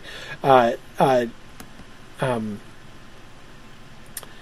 uh, both Matthew and uh, Matthew Herschenroeder and Philip Lord at the same time were making the same observation about that the wonderful, wonderful touch. Again, that beautiful sensory touch of the rattle and bang, rattle and bang uh, as the as the train goes down that's exactly what a train sounds like. It's such a be- just like the cherry do, cherry do, cherry do, knee deep, knee deep, knee deep is such a perfect capturing of that sound. Um, uh, the rattle and bang, rattle and bang, rattle and bang as the train goes down the track. It's exactly what it sounds like. Um, again, he just so captures it. Um, uh, anyway, so. Um, yeah, Gerald Michael points out that, of course, the train is familiar to the Efrafans, but they're the ones who got run over. Um, yeah, true enough. Um, and we'll we'll we'll see um, when we learn out when when we learn about the Efrafan point of view on that evening. We'll hear the Efrafan side of the of the you know the, the, their account of that night, um, and uh, even their account, I think, doesn't make it less remarkable to be conservative, miraculous uh, to invest more in Holly's language there. Um, but again, notice how this is not just a religious interpretation of a remarkable event, but even the way in which it connects to profound acts of faith on Holly's part. I mean, to me, the this the reason I this is a long passage. The reason I extended this passage to get that second paragraph, uh, the description of the train, of course, is the part that I wanted to talk about most. But I think this latter reference is to me really important to capture the whole spirit of the thing. Um, there was no reason why anything shouldn't have come and killed us, yet we knew we were safe. Right? The faith that they have is like it was terrifying, but the take home message we got is that Frith is looking out for us, right? For whatever reason, and I'm not saying I want it to happen again uh, because it was it was terrifying, but apparently we were under the protection of Frith, so we didn't even set a watch. We just in the middle of this country. Wounded, exhausted, Buckthorn is cut. He smells of blood. So we're all, we're exhausted and helpless, going to sleep in the open with no holes to bolt to, reeking of blood. But it doesn't matter. We're not even going to set a watch because we know there's there's no question of Elil coming in the night or of a patrol discovering them because they are they are in Frith's hands and Frith is protecting them. Um, and for Holly, that's um, that's that's an act of faith. Gerald is reminding uh, us of the way in which Holly's search for Bigwig was an act of faith at the beginning. Like he just had some idea that he he he he had to you know that he would find Bigwig. He was tracking Bigwig with his skill at first. Um, that's how they got to Cowslip's Warren, but um, but the path from there, um, he was like out of his mind. Um, but uh, um, anyway, yeah, and Kay points out, of course, and they weren't killed that night. Just a train shouldn't have guaranteed that. Yes, exactly. The fact that their faith, in fact, turned out to be well founded, um, does, I, I, agree, seem to uh, seem to mean something. Um, James Stevens is recalling great danger uh, and blessing to the Warren. Um, all right. I, I'm totally getting to the questions. Really, I am. This stuff is so interesting to look at. Two more quick things. Um, and that is, uh, this is kind of a launching off point towards next week. Um, looking at the way in which their own understanding of their experience is gaining a mythic dimension as time goes on. Um, the following morning, all the rabbits were out at Silflay by dawn, and there was a good deal of excitement as they waited for Hazel. During the previous few days, Blackberry had had to repeat several times the story of the journey to the farm and the finding of Hazel in the drain. One or two had suggested that Kehaar must have found Hazel and told Fiver secretly, but Kehaar denied this, and when pressed, replied cryptically that Fiver was one who had travelled a good deal further than he had himself. Uh, really interesting that Kehaar shows so much respect for Fiver's insight. Um, Kehaar not generally a fan of the puny rabbits, uh, but uh, Fiver's in a different category. As for Hazel, he had acquired in everyone's eyes a kind of magical quality.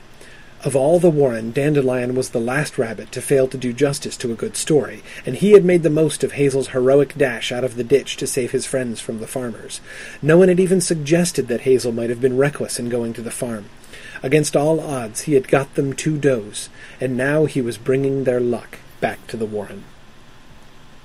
Um, uh, yeah, Thomas Johnson. I agree, Tom. Uh, Thomas says uh, it's interesting that even some of the rabbits are trying to find rational explanations for supernatural events. Yeah, they some of them do have that impulse, right? We see still resistance against that because it's scary. I mean, look what happens when you do invest in it, right? Um, I mean, like look at Bigwig's fear in the ditch, right? Because he believes wholeheartedly uh, in these supernatural things. Um, um, it's a lot more comfortable not, you know, to not go there. But anyway, um, what I want to focus on here is the increasingly mythic status of Hazel and Fiver. At the end of book one, we saw how, you know, Hazel's leadership, Bigwig's strength, Blackberry's brains, and and uh, and and Fiver's insight had now been established, right? Now people, those are a known quantity. The rabbits trust those things, right? At the end of book two, we've gone up another notch. Hazel and Fiver certainly have gone up another notch at this point, right? Um, now Hazel's leadership and Fiver's insight have attained a kind of magical quality. Fiver's insight was always magical, um, but again, th- both of them are now quasi mythic figures on their own, right? Um, it is as if Hazel has returned from death. Um, it's not just like wow, that was really lucky. Turns out that Hazel escaped. How fantastic! It, it's it's fantastic indeed. Um, it's uh, it's there's there's there's a kind of magical quality to it um, that really strikes them, um, and you think about how. Um, you know, I think back to Fiver's question: Where are we really? Well, yeah, where are they really? Um, they are almost becoming like magic figures themselves. Um, I don't want to talk about it too much right now. We can think about it more. I especially want to come back to this question at the end, the very end of the book. Um, so we'll talk about this again in five weeks or something. But um, uh, but I, I, just wanted to draw attention to this thing in order, to, in the context of what we've been talking about, in order to set up that discussion. And um, yeah, Michael just. Uh, Chiskovsky says uh, it's like Frodo and Sam's discussion of the uh, the people in the stories. Yeah, the, their discussion on the stairs of Cirith Ungol. Uh, it is a little bit like that. Um, uh, but um, I, just one last passage in the same regard. Um, this passage always hit me really hard. This is, they're talking about the plan to get the does out. Of, you know, the, the need to go to Ephra, go back to Efrafa and get the does out. Holly starts. It can't be done. It can't be done by fighting or fair words. No. So it will have to be done by means of a trick. There's no trick that will get the better of that lot. Believe me, there are far more of them than there are of us. They're high, they're very highly organized, and I'm only telling the truth when I say that they can fight, run, and follow a trail every bit as well as we can, and a lot of them much better. The trick, said Hazel, totally disregarding Holly. The trick, said Hazel, turning to Blackberry, who all this time had been nibbling and listening in silence. The trick will have to do three things. First, it will have to get the does out of Efrafa and secondly, it will have to put paid to the pursuit. For a pursuit there's bound to be, and we can't expect another miracle. But that's not all. Once we're clear of the place, we've got to become impossible to find, beyond the reach of any wide patrol. Yes, said Blackberry doubtfully. Yes, I agree. To succeed, we should have to manage all those things. Yes, and this trick, Blackberry, is going to be devised by you. I always found that sentence uh, sort of lands like a like a like a like an anvil. Uh, you know, uh, I just think of the line, and some have greatness thrust upon them. It's like no pressure, Blackberry. Um, you, Blackberry, are going to devise one of the greatest tricks in the history of rabbitry. Um, you've got like a day sorted out, right? And the way that Hazel just places this on Blackberry. Um, and he does this, and I and I love I love the tense. This is not. Do you think you can do it, Blackberry? This is not. And Blackberry, I think you're the chap to do it. Remember, Hazel has talked like that before. Um, remember the narrator drawing attention to how Hazel was imitating the Threarah's wily courtesy, right? Um, we've seen him use diplomacy in active ways in order to try to, um, you know, bring people into the correct frame of mind. For you know, we've seen Hazel do this. It's part of leadership. Um, but that's not what he's doing here, right? He's not saying like, you know, Blackberry, I believe in you. You know, it's no. It's a statement of fact this trick is going to be devised by you. You don't realize it yet, Blackberry, but this is going to happen. Um, uh, it's a statement of fact, right? Uh, Blackberry too is a mythic figure, and Hazel's Hazel sees that, right? Hazel trusts that. Um, this is a statement of faith of a different kind as well. Um, Gerald is asking, does Hazel have a touch of Fiver's sight? I don't know. I, it doesn't come across exactly like prophecy, but I see what you mean. It's like partially there. Um, it, it, it, seems like it's it's like a, the cousin of Fiver's prophetic declarations, right? It's not the same thing, um, but uh, anyway, um, I just I love that statement. And again, Blackberry um, he's uh, he's not just placing a difficult job on Blackberry's shoulders, um, but really saying somehow you are going to enable us to do the impossible because because it's who you are. It's what you're for. It's your destiny. Embrace your destiny, Blackberry. Anyway, okay. Um, questions. I'm going to get to questions. Um, uh, a few observations. So uh, this was from Bruce, who uh, um, can't be with us. He's, he doesn't attend the classes live, um, but got to listen to Sunday's class before tonight. So uh, emailed me a question um, or observation, really. My major thought isn't necessarily just about this section of the book, but rather an overall thought. The whole epic story can be dismissed in that it is just about rabbits. For instance, the journey from the Sandleford Warren to Watership Down, which is the stuff of legends that will be told for generations, is only about four miles or so. I assume the lifespan of wild rabbits is only a few years, so the rise and fall of rabbit empires here happens in a year or so. It, so it is tempting to be dismissive to minimize Hazel and company in comparison to our lives, the wars we fight, uh, the rise and fall of our civilizations over multiple centuries. But then, if we look at our own lives and civilizations from the outside on a cosmic scale, they're pretty insignificant. And so Adams teaches us to be humble about ourselves. But, on the flip side, Adams doesn't let us dismiss Hazel and company. Their deeds are truly heroic, and they show nobleness of spirit or depths of despotism, etc., when you look at Woundwort, and the same applies to us as well. And so, once Adam, Adams humbles us, he also lifts us up. This is a big part of what I love about this book. I know you mentioned that you aren't trying to make this a Tolkien class, and this isn't all about comparing, but giving us this rabbit's eye view of epic quests closely related to Tolkien's giving us the whole rise and fall of civilization in Middle Earth from the view of very rabbit like hobbits. Um, yes, yes, there is some uh, evidence for that connection anyway, um, but. Um, but yeah, yeah, Michael was saying this is how Ents view human wars. Uh, exactly. Um, we do get that that kind of shifting of perspective. I agree uh, in Tolkien as well. Um, but uh, but yeah, uh, uh, so uh, this is not exactly a question. I wanted to share it because yeah, I think that's exactly right. Um, and I agree. I'm really glad. Bruce, in particular, that you flipped it around like that because I agree. Both of those effects, I think, are really important.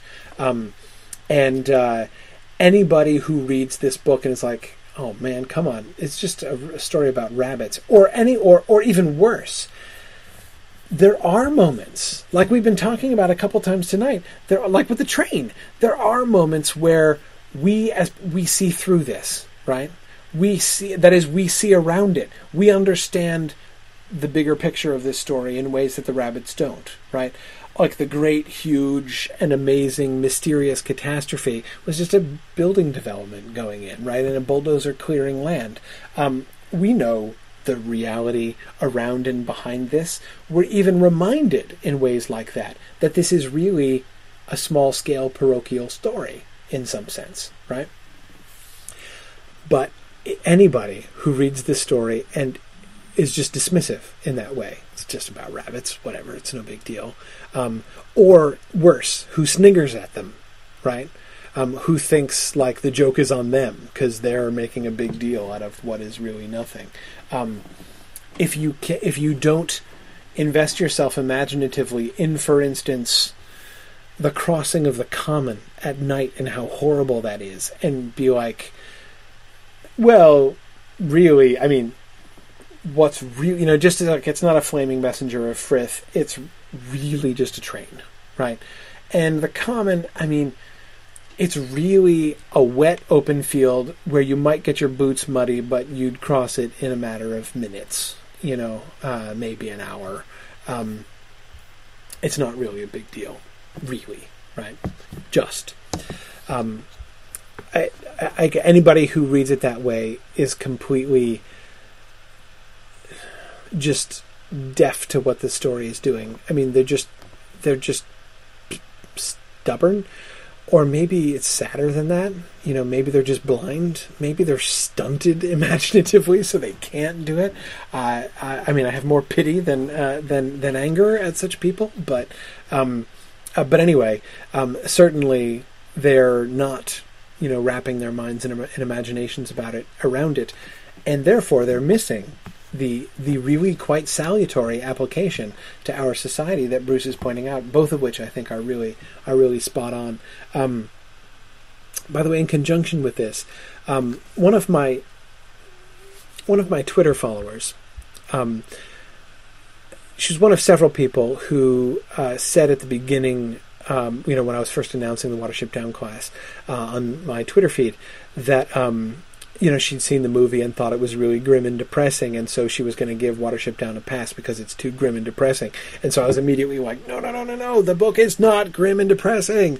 Um, you know, eh, don't let the film deceive you. Um, the book is not grim and depressing. Um, you know, please read it with us and give it a shot. Um, and she just tweeted me again and was like, "This seems as grim as the movie. You know, when does it get good?" And I'm just like, I don't know where to start. Um, because that seems to me just like a different kind of problem. You know, I mean, is it grim? Well, um, uh,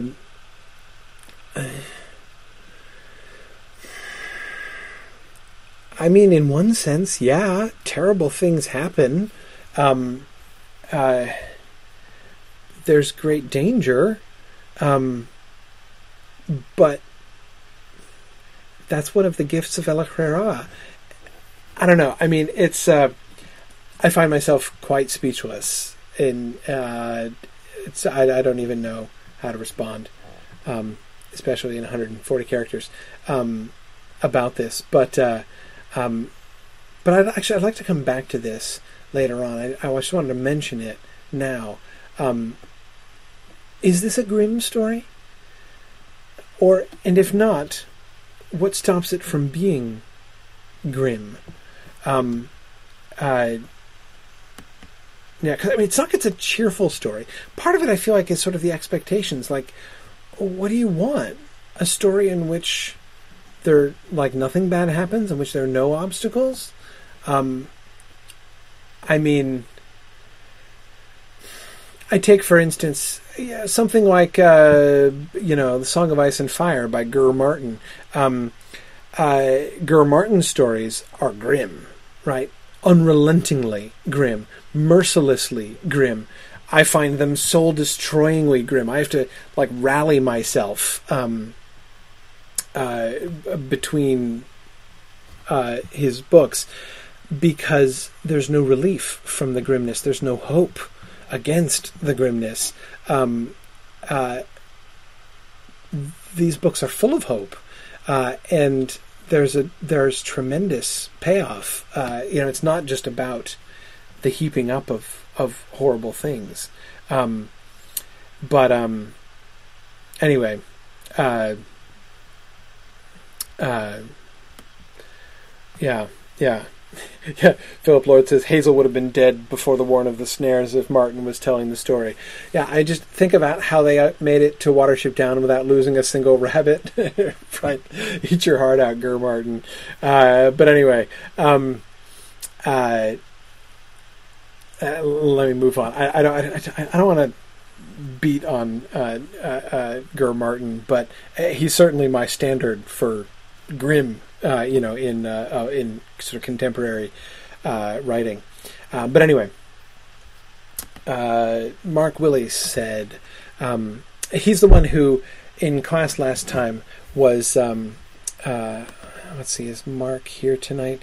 Uh, no, he's not here tonight. But he was the one last time who was talking about parallels and was asking me if uh, um, it was suggesting parallels between the story and a Bronze Age epic. It was his observation that led me to do my detour uh, into the parallel between the Aeneid and Watership Down last time. Um, so he was following that up with an email, um, and basically, sort of his question is about: um, uh, Is that parallel legitimate? I mean, is there something? D- does that help? Is there something really there?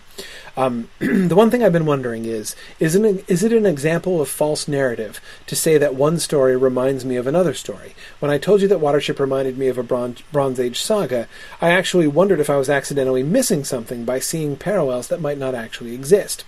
How do you feel about comparing two very distant and unrelated stories and seeing similarities in them? Is it unproductive or useful? That's a great question. Um, and the answer is both. Depends on how you do it and what you do. Um, um, it, it, it can be unproductive. I think it's often unproductive um, when people are sort of making parallels. Um,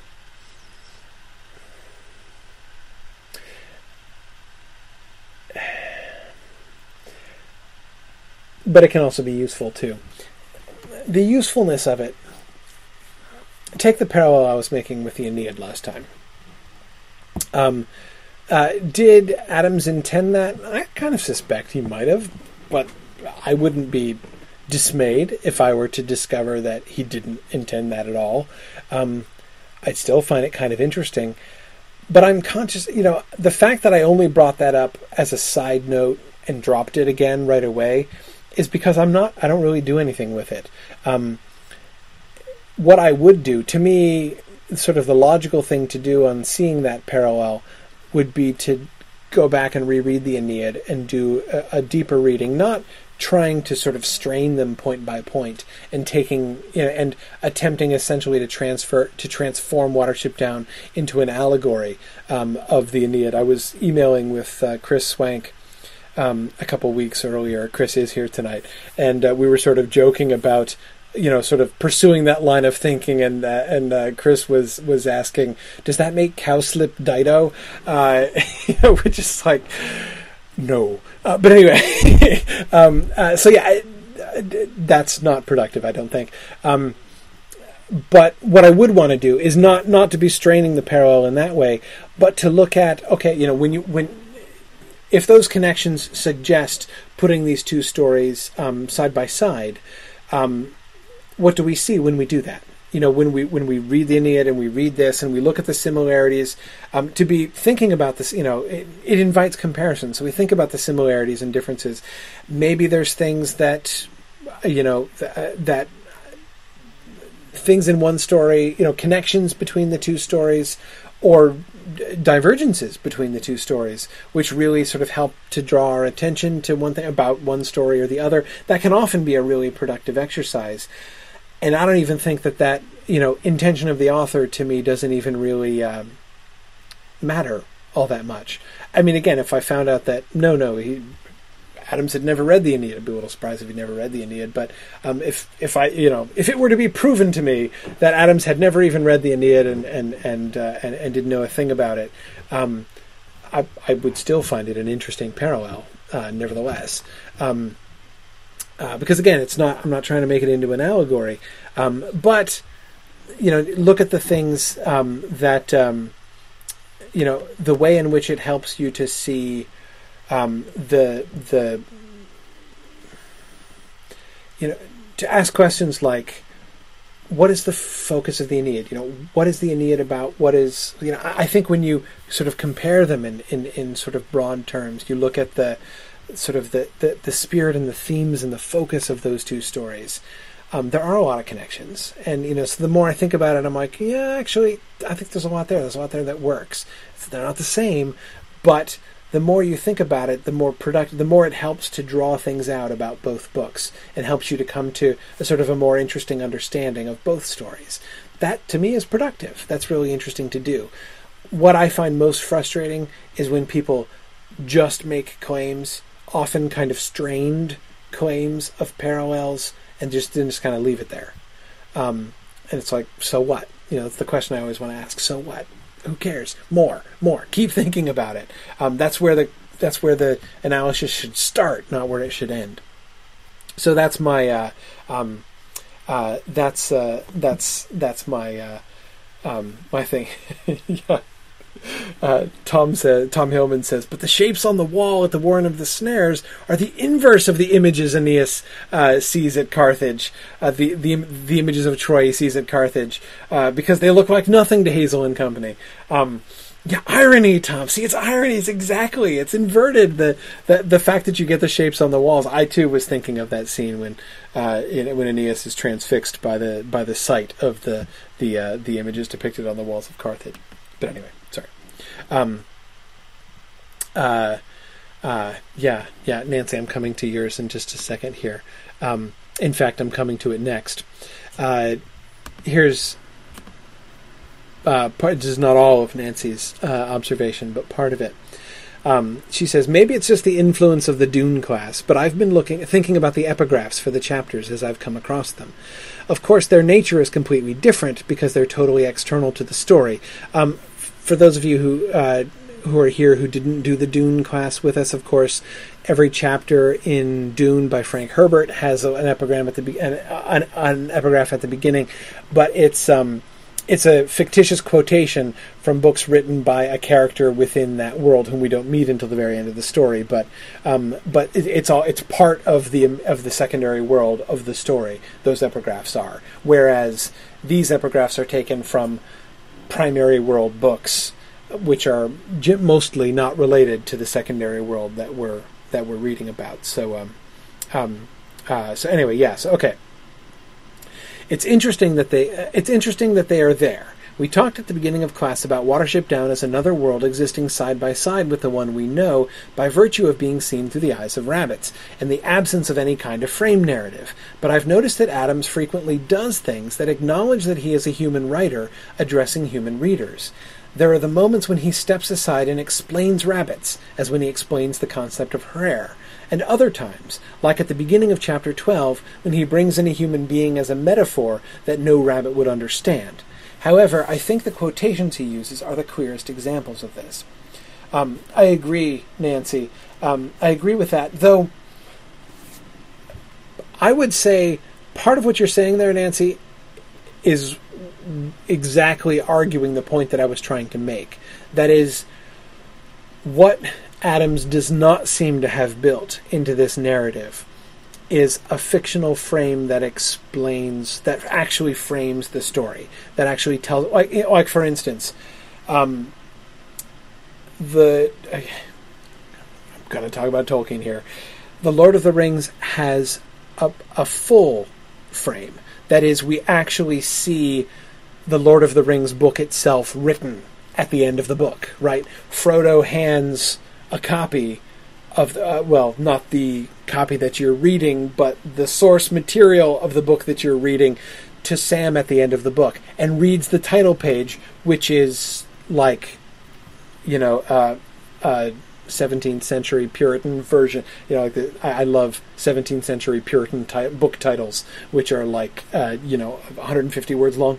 But anyway, Frodo's title of the book is really, really long, uh, and uh, uh, but anyway, it's clearly the book that you've just finished reading, right? Um, so there is a clear manuscript history of where this account that you're reading came from, and how the things that are revealed to you in the book are known. Right, the narrator knows what's going on in Sam's mind because the person who wrote this book talked to Sam about it. Right, I mean, we, we get that kind of frame of the Lord of the Rings. The Hobbit is one step removed from that. There's kind of a frame to it.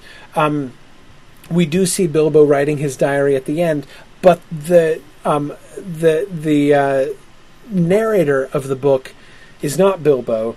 It's a 20th century editor who is giving us, who is recounting this story to us, who's transmitting this story to us. And the difference between the Hobbit, the, the original Hobbit, uh, and the Lord of the Rings is that we don't get that frame of how, we don't know how we how, how did he get it where did the 20th century editor who is narrating the hobbit get the book how did he get a hold of bilbo's diary that he's somehow transmitting to us we don't know as you know we sort of are told the manuscript history of the lord of the rings adams doesn't do anything like that Adams is further in the same direction. If we imagine that as a spectrum, with the Lord of the Rings on one end and the Hobbit in the middle, um, uh, uh, Watership Down is on the other end. Um, yes, we do get those reminders that it's a human narrator telling us. Um, it's one of the things. The book is not just hundred percent from the rabbit point of view. Um, it is very much a human relating to us a story from the rabbit point of view, but there's no explanation. There's no fictional. There's it's not part of the, of the fictional frame how the human narrator, who does show him, who does not only show himself as a human, but also shows that he, the, he knows the audience of the book are humans. Right? Um, it, it's clearly one human being speaking to others and recounting this rabbit story. But how does he know it? Where did he get it? Who told it to him? There's no sense of that anywhere in the story. Um, so that's what I mean by saying that we don't get that kind of frame um, to it. Again, I'm not saying that's a bad thing. I'm not necessarily saying it's a weakness. Um, Adams doesn't seem really interested at all in doing that here. Um, uh, yeah, yeah. Anyway, okay, sorry, um, Nancy, going on. Some of them are from Lockley, going back to the epigraphs. Some of them are from Lockley and give us background information that helps us understand what's going on, but most of them are literary references. Not only that, they're literary references uh, which extend beyond the citation. We've talked about Cassandra already in the first quotation, but a lot of the meaning of that quotation isn't in the quotation itself, but depends on the readers to understand who Cassandra is and why she perceives things differently. I suspect a lot of the others work the same way, but I don't know all of them as well. And I, Nancy, I'm, I'm, I'm doing you a terrible injustice by not including the the rest of her email goes on to talk. To, she she begins doing some particular analysis of one of the th- ones that she was most interested in which is the uh, the the quotation from um, from Songs of Innocence and Experience by Blake, um, and. Uh, uh, and I, Nancy, I think there's there's there's some really interesting stuff there, and she's thinking about the way in which that particular epigraph relates to the content of that chapter and how that seems to be connected with some of the themes of Blake's poetry and stuff like that one of the reasons I didn't give that full quotation is I knew it would be hard to talk about in this context because I'm not going to assume that most of you know Blake's Songs of Innocence and Experience, you know, uh, or sorry, not Song, but Marriage of Heaven and Hell. You're right, Nancy. I'm misspeaking myself. Um, Marriage of Heaven and Hell. Um, anyway, anyway, um, I'm not going to assume that you all know William Blake by heart, and so the discussion wouldn't necessarily be that meaningful um, to talk about. Though, Nancy, I can't help but think that sounds like a heck of a paper topic. I could totally imagine a Mythmoot 2016 paper being given on that subject. Just saying. But anyway, um, uh, see, uh, but you could use that Blake passage as a stepping off point to look at the way that Adams uses the epigraphs in general. Um, someone else, and I'm I, I, apologize, I'm blanking on the name. Some, um, but somebody else was um, um, in an email, in a different email. Um, was it Carrie Alexander? Maybe um, uh, was also talking about the epigraphs and saying that. Um, uh, it, it, it seems to it seems to almost to sort of to provide a, a different kind of framework. Um, what we what we're given are sort of these touchstones to uh, to the primary world, to our world, which kind of, in a sense, um, contextualize um, the whole thing. By the way, Nancy Karita Alexander is asking you to post your full uh, analysis in the forum. Um, uh, which I encourage you to do. Um, so, uh, so yeah, Josh was just suggesting the same thing. Uh, so yeah, so Nancy, go post that on the Signum discussion forum, and uh, and and and then people can see the whole argument. You guys can talk about Blake there. Um, uh, anyway, and that, that can be see, the stepping off point for your for your for your later uh, essay. Uh, anyway, um, okay. The way the epigraphs serve as a kind of as as a kind of framework. Um, they really set off without breaking the frame of the rabbit story, without breaking the frame of the secondary world. Um, it contextualizes it.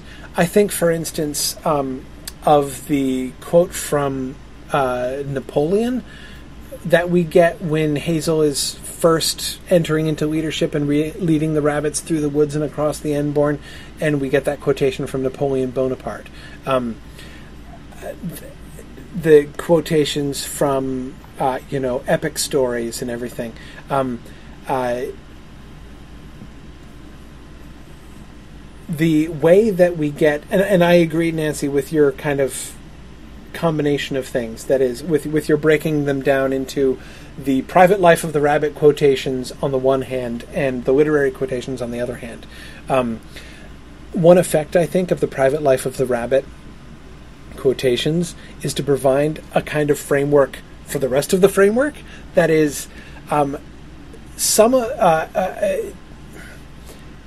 the private life of the rabbit epigraphs um, are a way of providing us sort of real world context, right? Like here is some here is some information that will help you better understand what's going on in this chapter, right? So we have that cue. We're sort of taught um, by those Lockley passages to kind of have that relationship with the epigraphs, right? So then, when we get quotations from uh, uh, you know Greek tragedy, and we get quotations from Napoleon Bonaparte, we get quotations from from William Blake. Um, where we have that cue of like you're getting stuff here that will help you to understand the story, and you do. I agree with you, uh, Nancy. Now I'm not convinced that hundred percent of the quotations work that way. That is, that Adams is really with every single one of those. Um, you know, like if you take the lines of that, you know, he, he'll do a few lines of a poem. If you were to read the entire poem and think about the themes of that poem, they would be really relevant to the themes of that chapter. I'm not convinced that that's always true. Sometimes they seem to work almost more like a kind of pun, um, almost work by being by, by being taken out of context and uh, in being placed in the new context within this chapter, a new um, uh, a new relevance is being granted to those lines. Um, so sometimes it seems to work the other way, um, but uh, but anyway, um, I, I, I, I still think there's there's sort of a lot there. Maybe here's something that would be interesting. Um, remember how those of you who are in the Dune class remember how I was doing the sort of uh, uh, pseudo statistical analysis of the Princess Irulan quotations, right? And and we were looking at like the, the the distributions. We were trying to get a sense of the complete works of Princess Irulan and how those quotations broke down, and looking at the patterns of which books were were quoted from uh, in you know which parts of the story.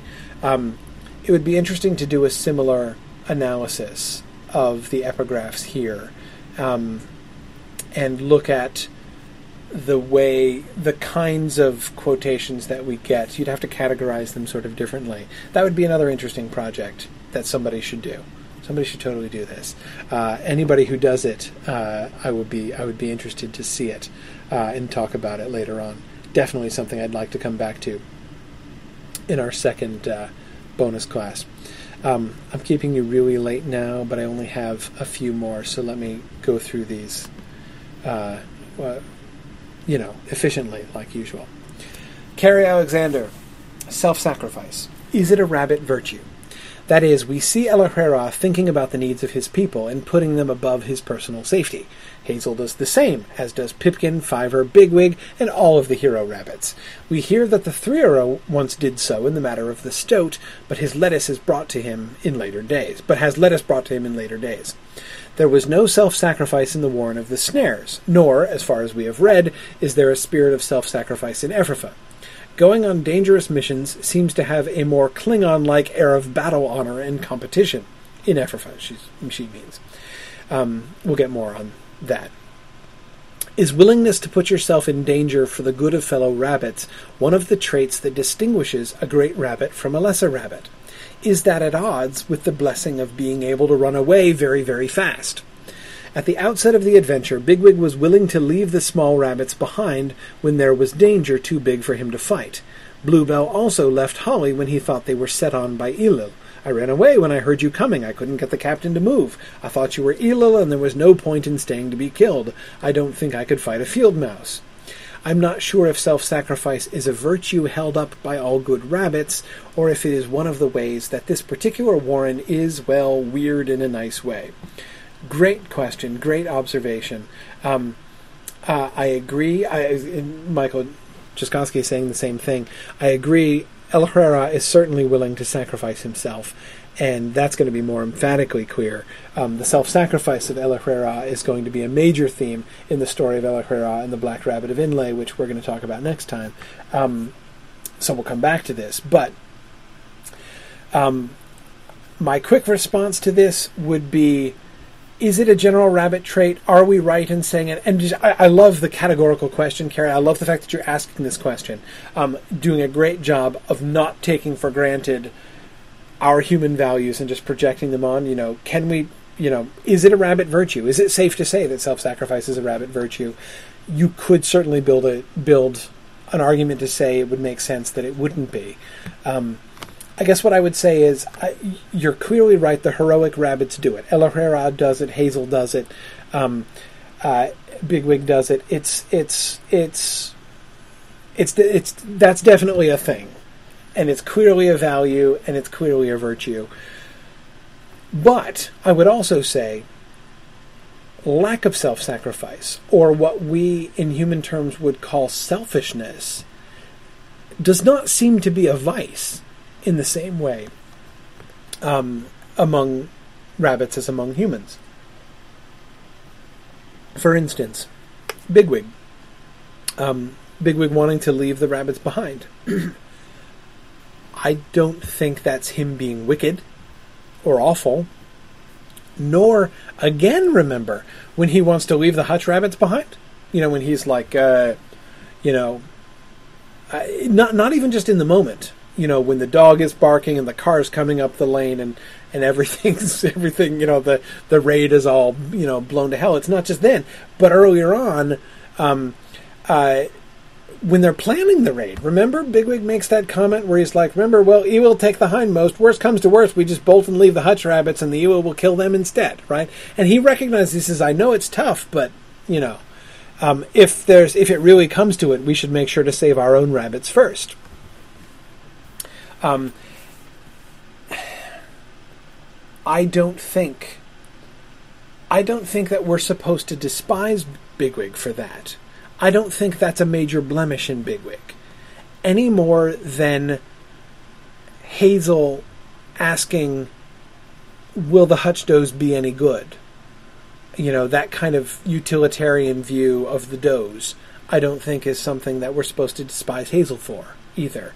Um, Hazel doesn't leave the hutch rabbits behind, right? Hazel goes back self sacrificially, almost succeeds in sacrificing his life uh, to save the hutch rabbits. But remember, he's motivated not just by pure altruism, but also by the need to make use of the hutch rabbits to save the Warren, the utility as well. Um, uh, so there's practicality, as we might say, pragmatism maybe on both sides, both in Bigwig's statement about Elo taking the hindmost, and also in Hazel's act of self-sacrifice, um, to some extent, anyway. Um, I'm not saying his self-sacrifice as a whole is entirely and merely pragmatic, but um, but again, there's that. I mean, he doesn't just go back for the hutch rabbits because it's the right thing to do he goes back because he wants to, uh, because he believes it's worth it to save the hutch rabbits. Um, uh, anyway, um, Thomas says Hazel also looks pretty silly if the hutch rabbits don't get back to Watership Down. Yeah, and Fiver looks kind of right if if they don't get back to Watership Down. Um, that it's a silly prank in the end. Um, if uh, uh, that he and him just being a silly show off. Um, anyway, um, so that's my general sense. Yes, it's a virtue, but I don't think, um, you know, the, the, its its its inverse is necessarily um, a vice in the same way. Um, yeah. Um, on a related note, Alyssa has an observation about the um, the Nuthanger Farm dilemma that we were discussing so um, so much last time. Since last class, she says, I've been thinking more about why Hazel would try after the fact to hide from Fiver where he'd been in reconnaissance of Nuthanger Farm. I agree with favorable interpretations raised in class that Hazel is manifesting the mischievous spirit of El-ahrairah, which is like a verse from Old English maxims, which, like a verse from Old English maxims, says that if there is a farm, a rabbit must raid it, and that Fiver is not correct in his loss benefit analysis uh, also, with the sense of that the venture is nonetheless not quite right. I wonder if a textual clue to this latter point might be found in the verbal hesitations with which the narrative reports Hazel's pre-consideration. Something to, well, not to diminish what they were going to do, no, of course not, but just to show them that their chief rabbit was up to anything that they were up to. Your reading of this passage was that it demonstrated Hazel's humility, the limits on his pride and desire for dominance. Would you accept an alternate reading of the hesitations as Hazel trying to mitigate or justify to himself a desire he knows is not completely kosher? Mixing works again, it sounds to me rather to resemble what you've termed the ring-induced monologue, the reason the reasoning Hazel does uh, the reasoning Hazel does uh, there to justify a temptation that he has. Um, yeah, the ring-induced monologue, of being a Tolkien reference, um, and that's a reference to the times for those of you who aren't familiar with this. Um, with that is with my dictum, not with the Lord of the Rings necessarily, but. Um, I call a ring-induced monologue those times in the Lord of the Rings when a character is it's when it's clear in context that a character is being tempted by the ring, is being tempted to do something um, that they shouldn't do, something out of character. It often comes out in the, in, a, in the monologue that they make, like Boromir uh, when he's ranting to Frodo. Um, but not always. It doesn't always come out. It's also like the thoughts that go through Frodo's mind in the barrow when he's thinking of escaping and leaving Merry and Pippin and Sam behind. Um, uh, the narrative doesn't explicitly say we don't get a dialogue between him and the ring. That you know we don't get like the ring speaking in italics in his mind or anything like that. But the narrative, you know, the, the way the narrator tells it prompts us to uh, to see that this is there's something else going on here. We can see how he's justifying himself. We can begin to see the pattern of these things. Um, great observation, Alyssa. I, I, I agree with you. I certainly would accept that reading of there um, that reading of that um, as being a pretty clear red flag. Um, now, Alyssa, when I got your email and was thinking about that, my first thought was, yes, I'm definitely willing to grant that. But I don't know that it gets me any close to an a- answer to my question. And the answer to my question was, and my question was, so what's wrong with it then? If in your in your summary with which you, you know, Alyssa, you said you agreed um, that he's manifesting the mischievous spirit of El-ahrairah. You know that there is a farm. If there is a farm, a rabbit must raid it. Is a fact, um, and that Fiver is wrong. Um, you know, Hazel is more correct in his idea of the the cost benefit thing. Um, if those things are true, then what's wrong? What is off about it? Um, wherein lies the the mistake that he's making. Um, if Fiver isn't completely right, what ex- in what sense is Hazel wrong? And this is where I came back to um, Carrie's observation in the previous uh, in the previous slide, the business about self-sacrifice. Win is running risks wrong right? Remember the uh, the my little sub heading. Uh, my little subtitle for this slide was "Running Our Risks for Us," uh, and of course, Carrie. I was thinking there of Dandelion's words to uh, to Hazel, um, you know, in the wood near the Entborn, near the Ent- Entborn. Listen to me, it's it's it's it's too late now. Uh, the Enborne, um, uh, that you know, you're running our risks for us, like El-ahrairah. Um, with Nuthanger Farm, Hazel's not running risks for them like El-ahrairah. Um, again, he mostly is. He kind of is. But what happens, the devastation that is brought on the Warren when everyone believes Hazel to be dead, shows that he was wrong to risk himself in that way.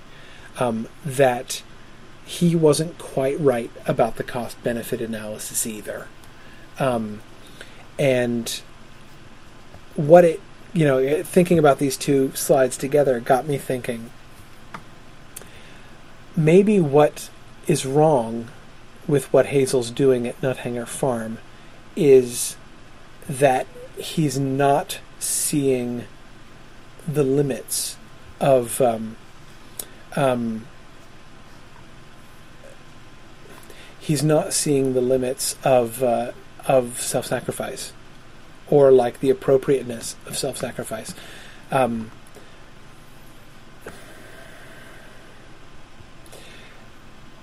the willingness to sacrifice your life for others is a great thing, especially a wonderful thing in a leader like Hazel.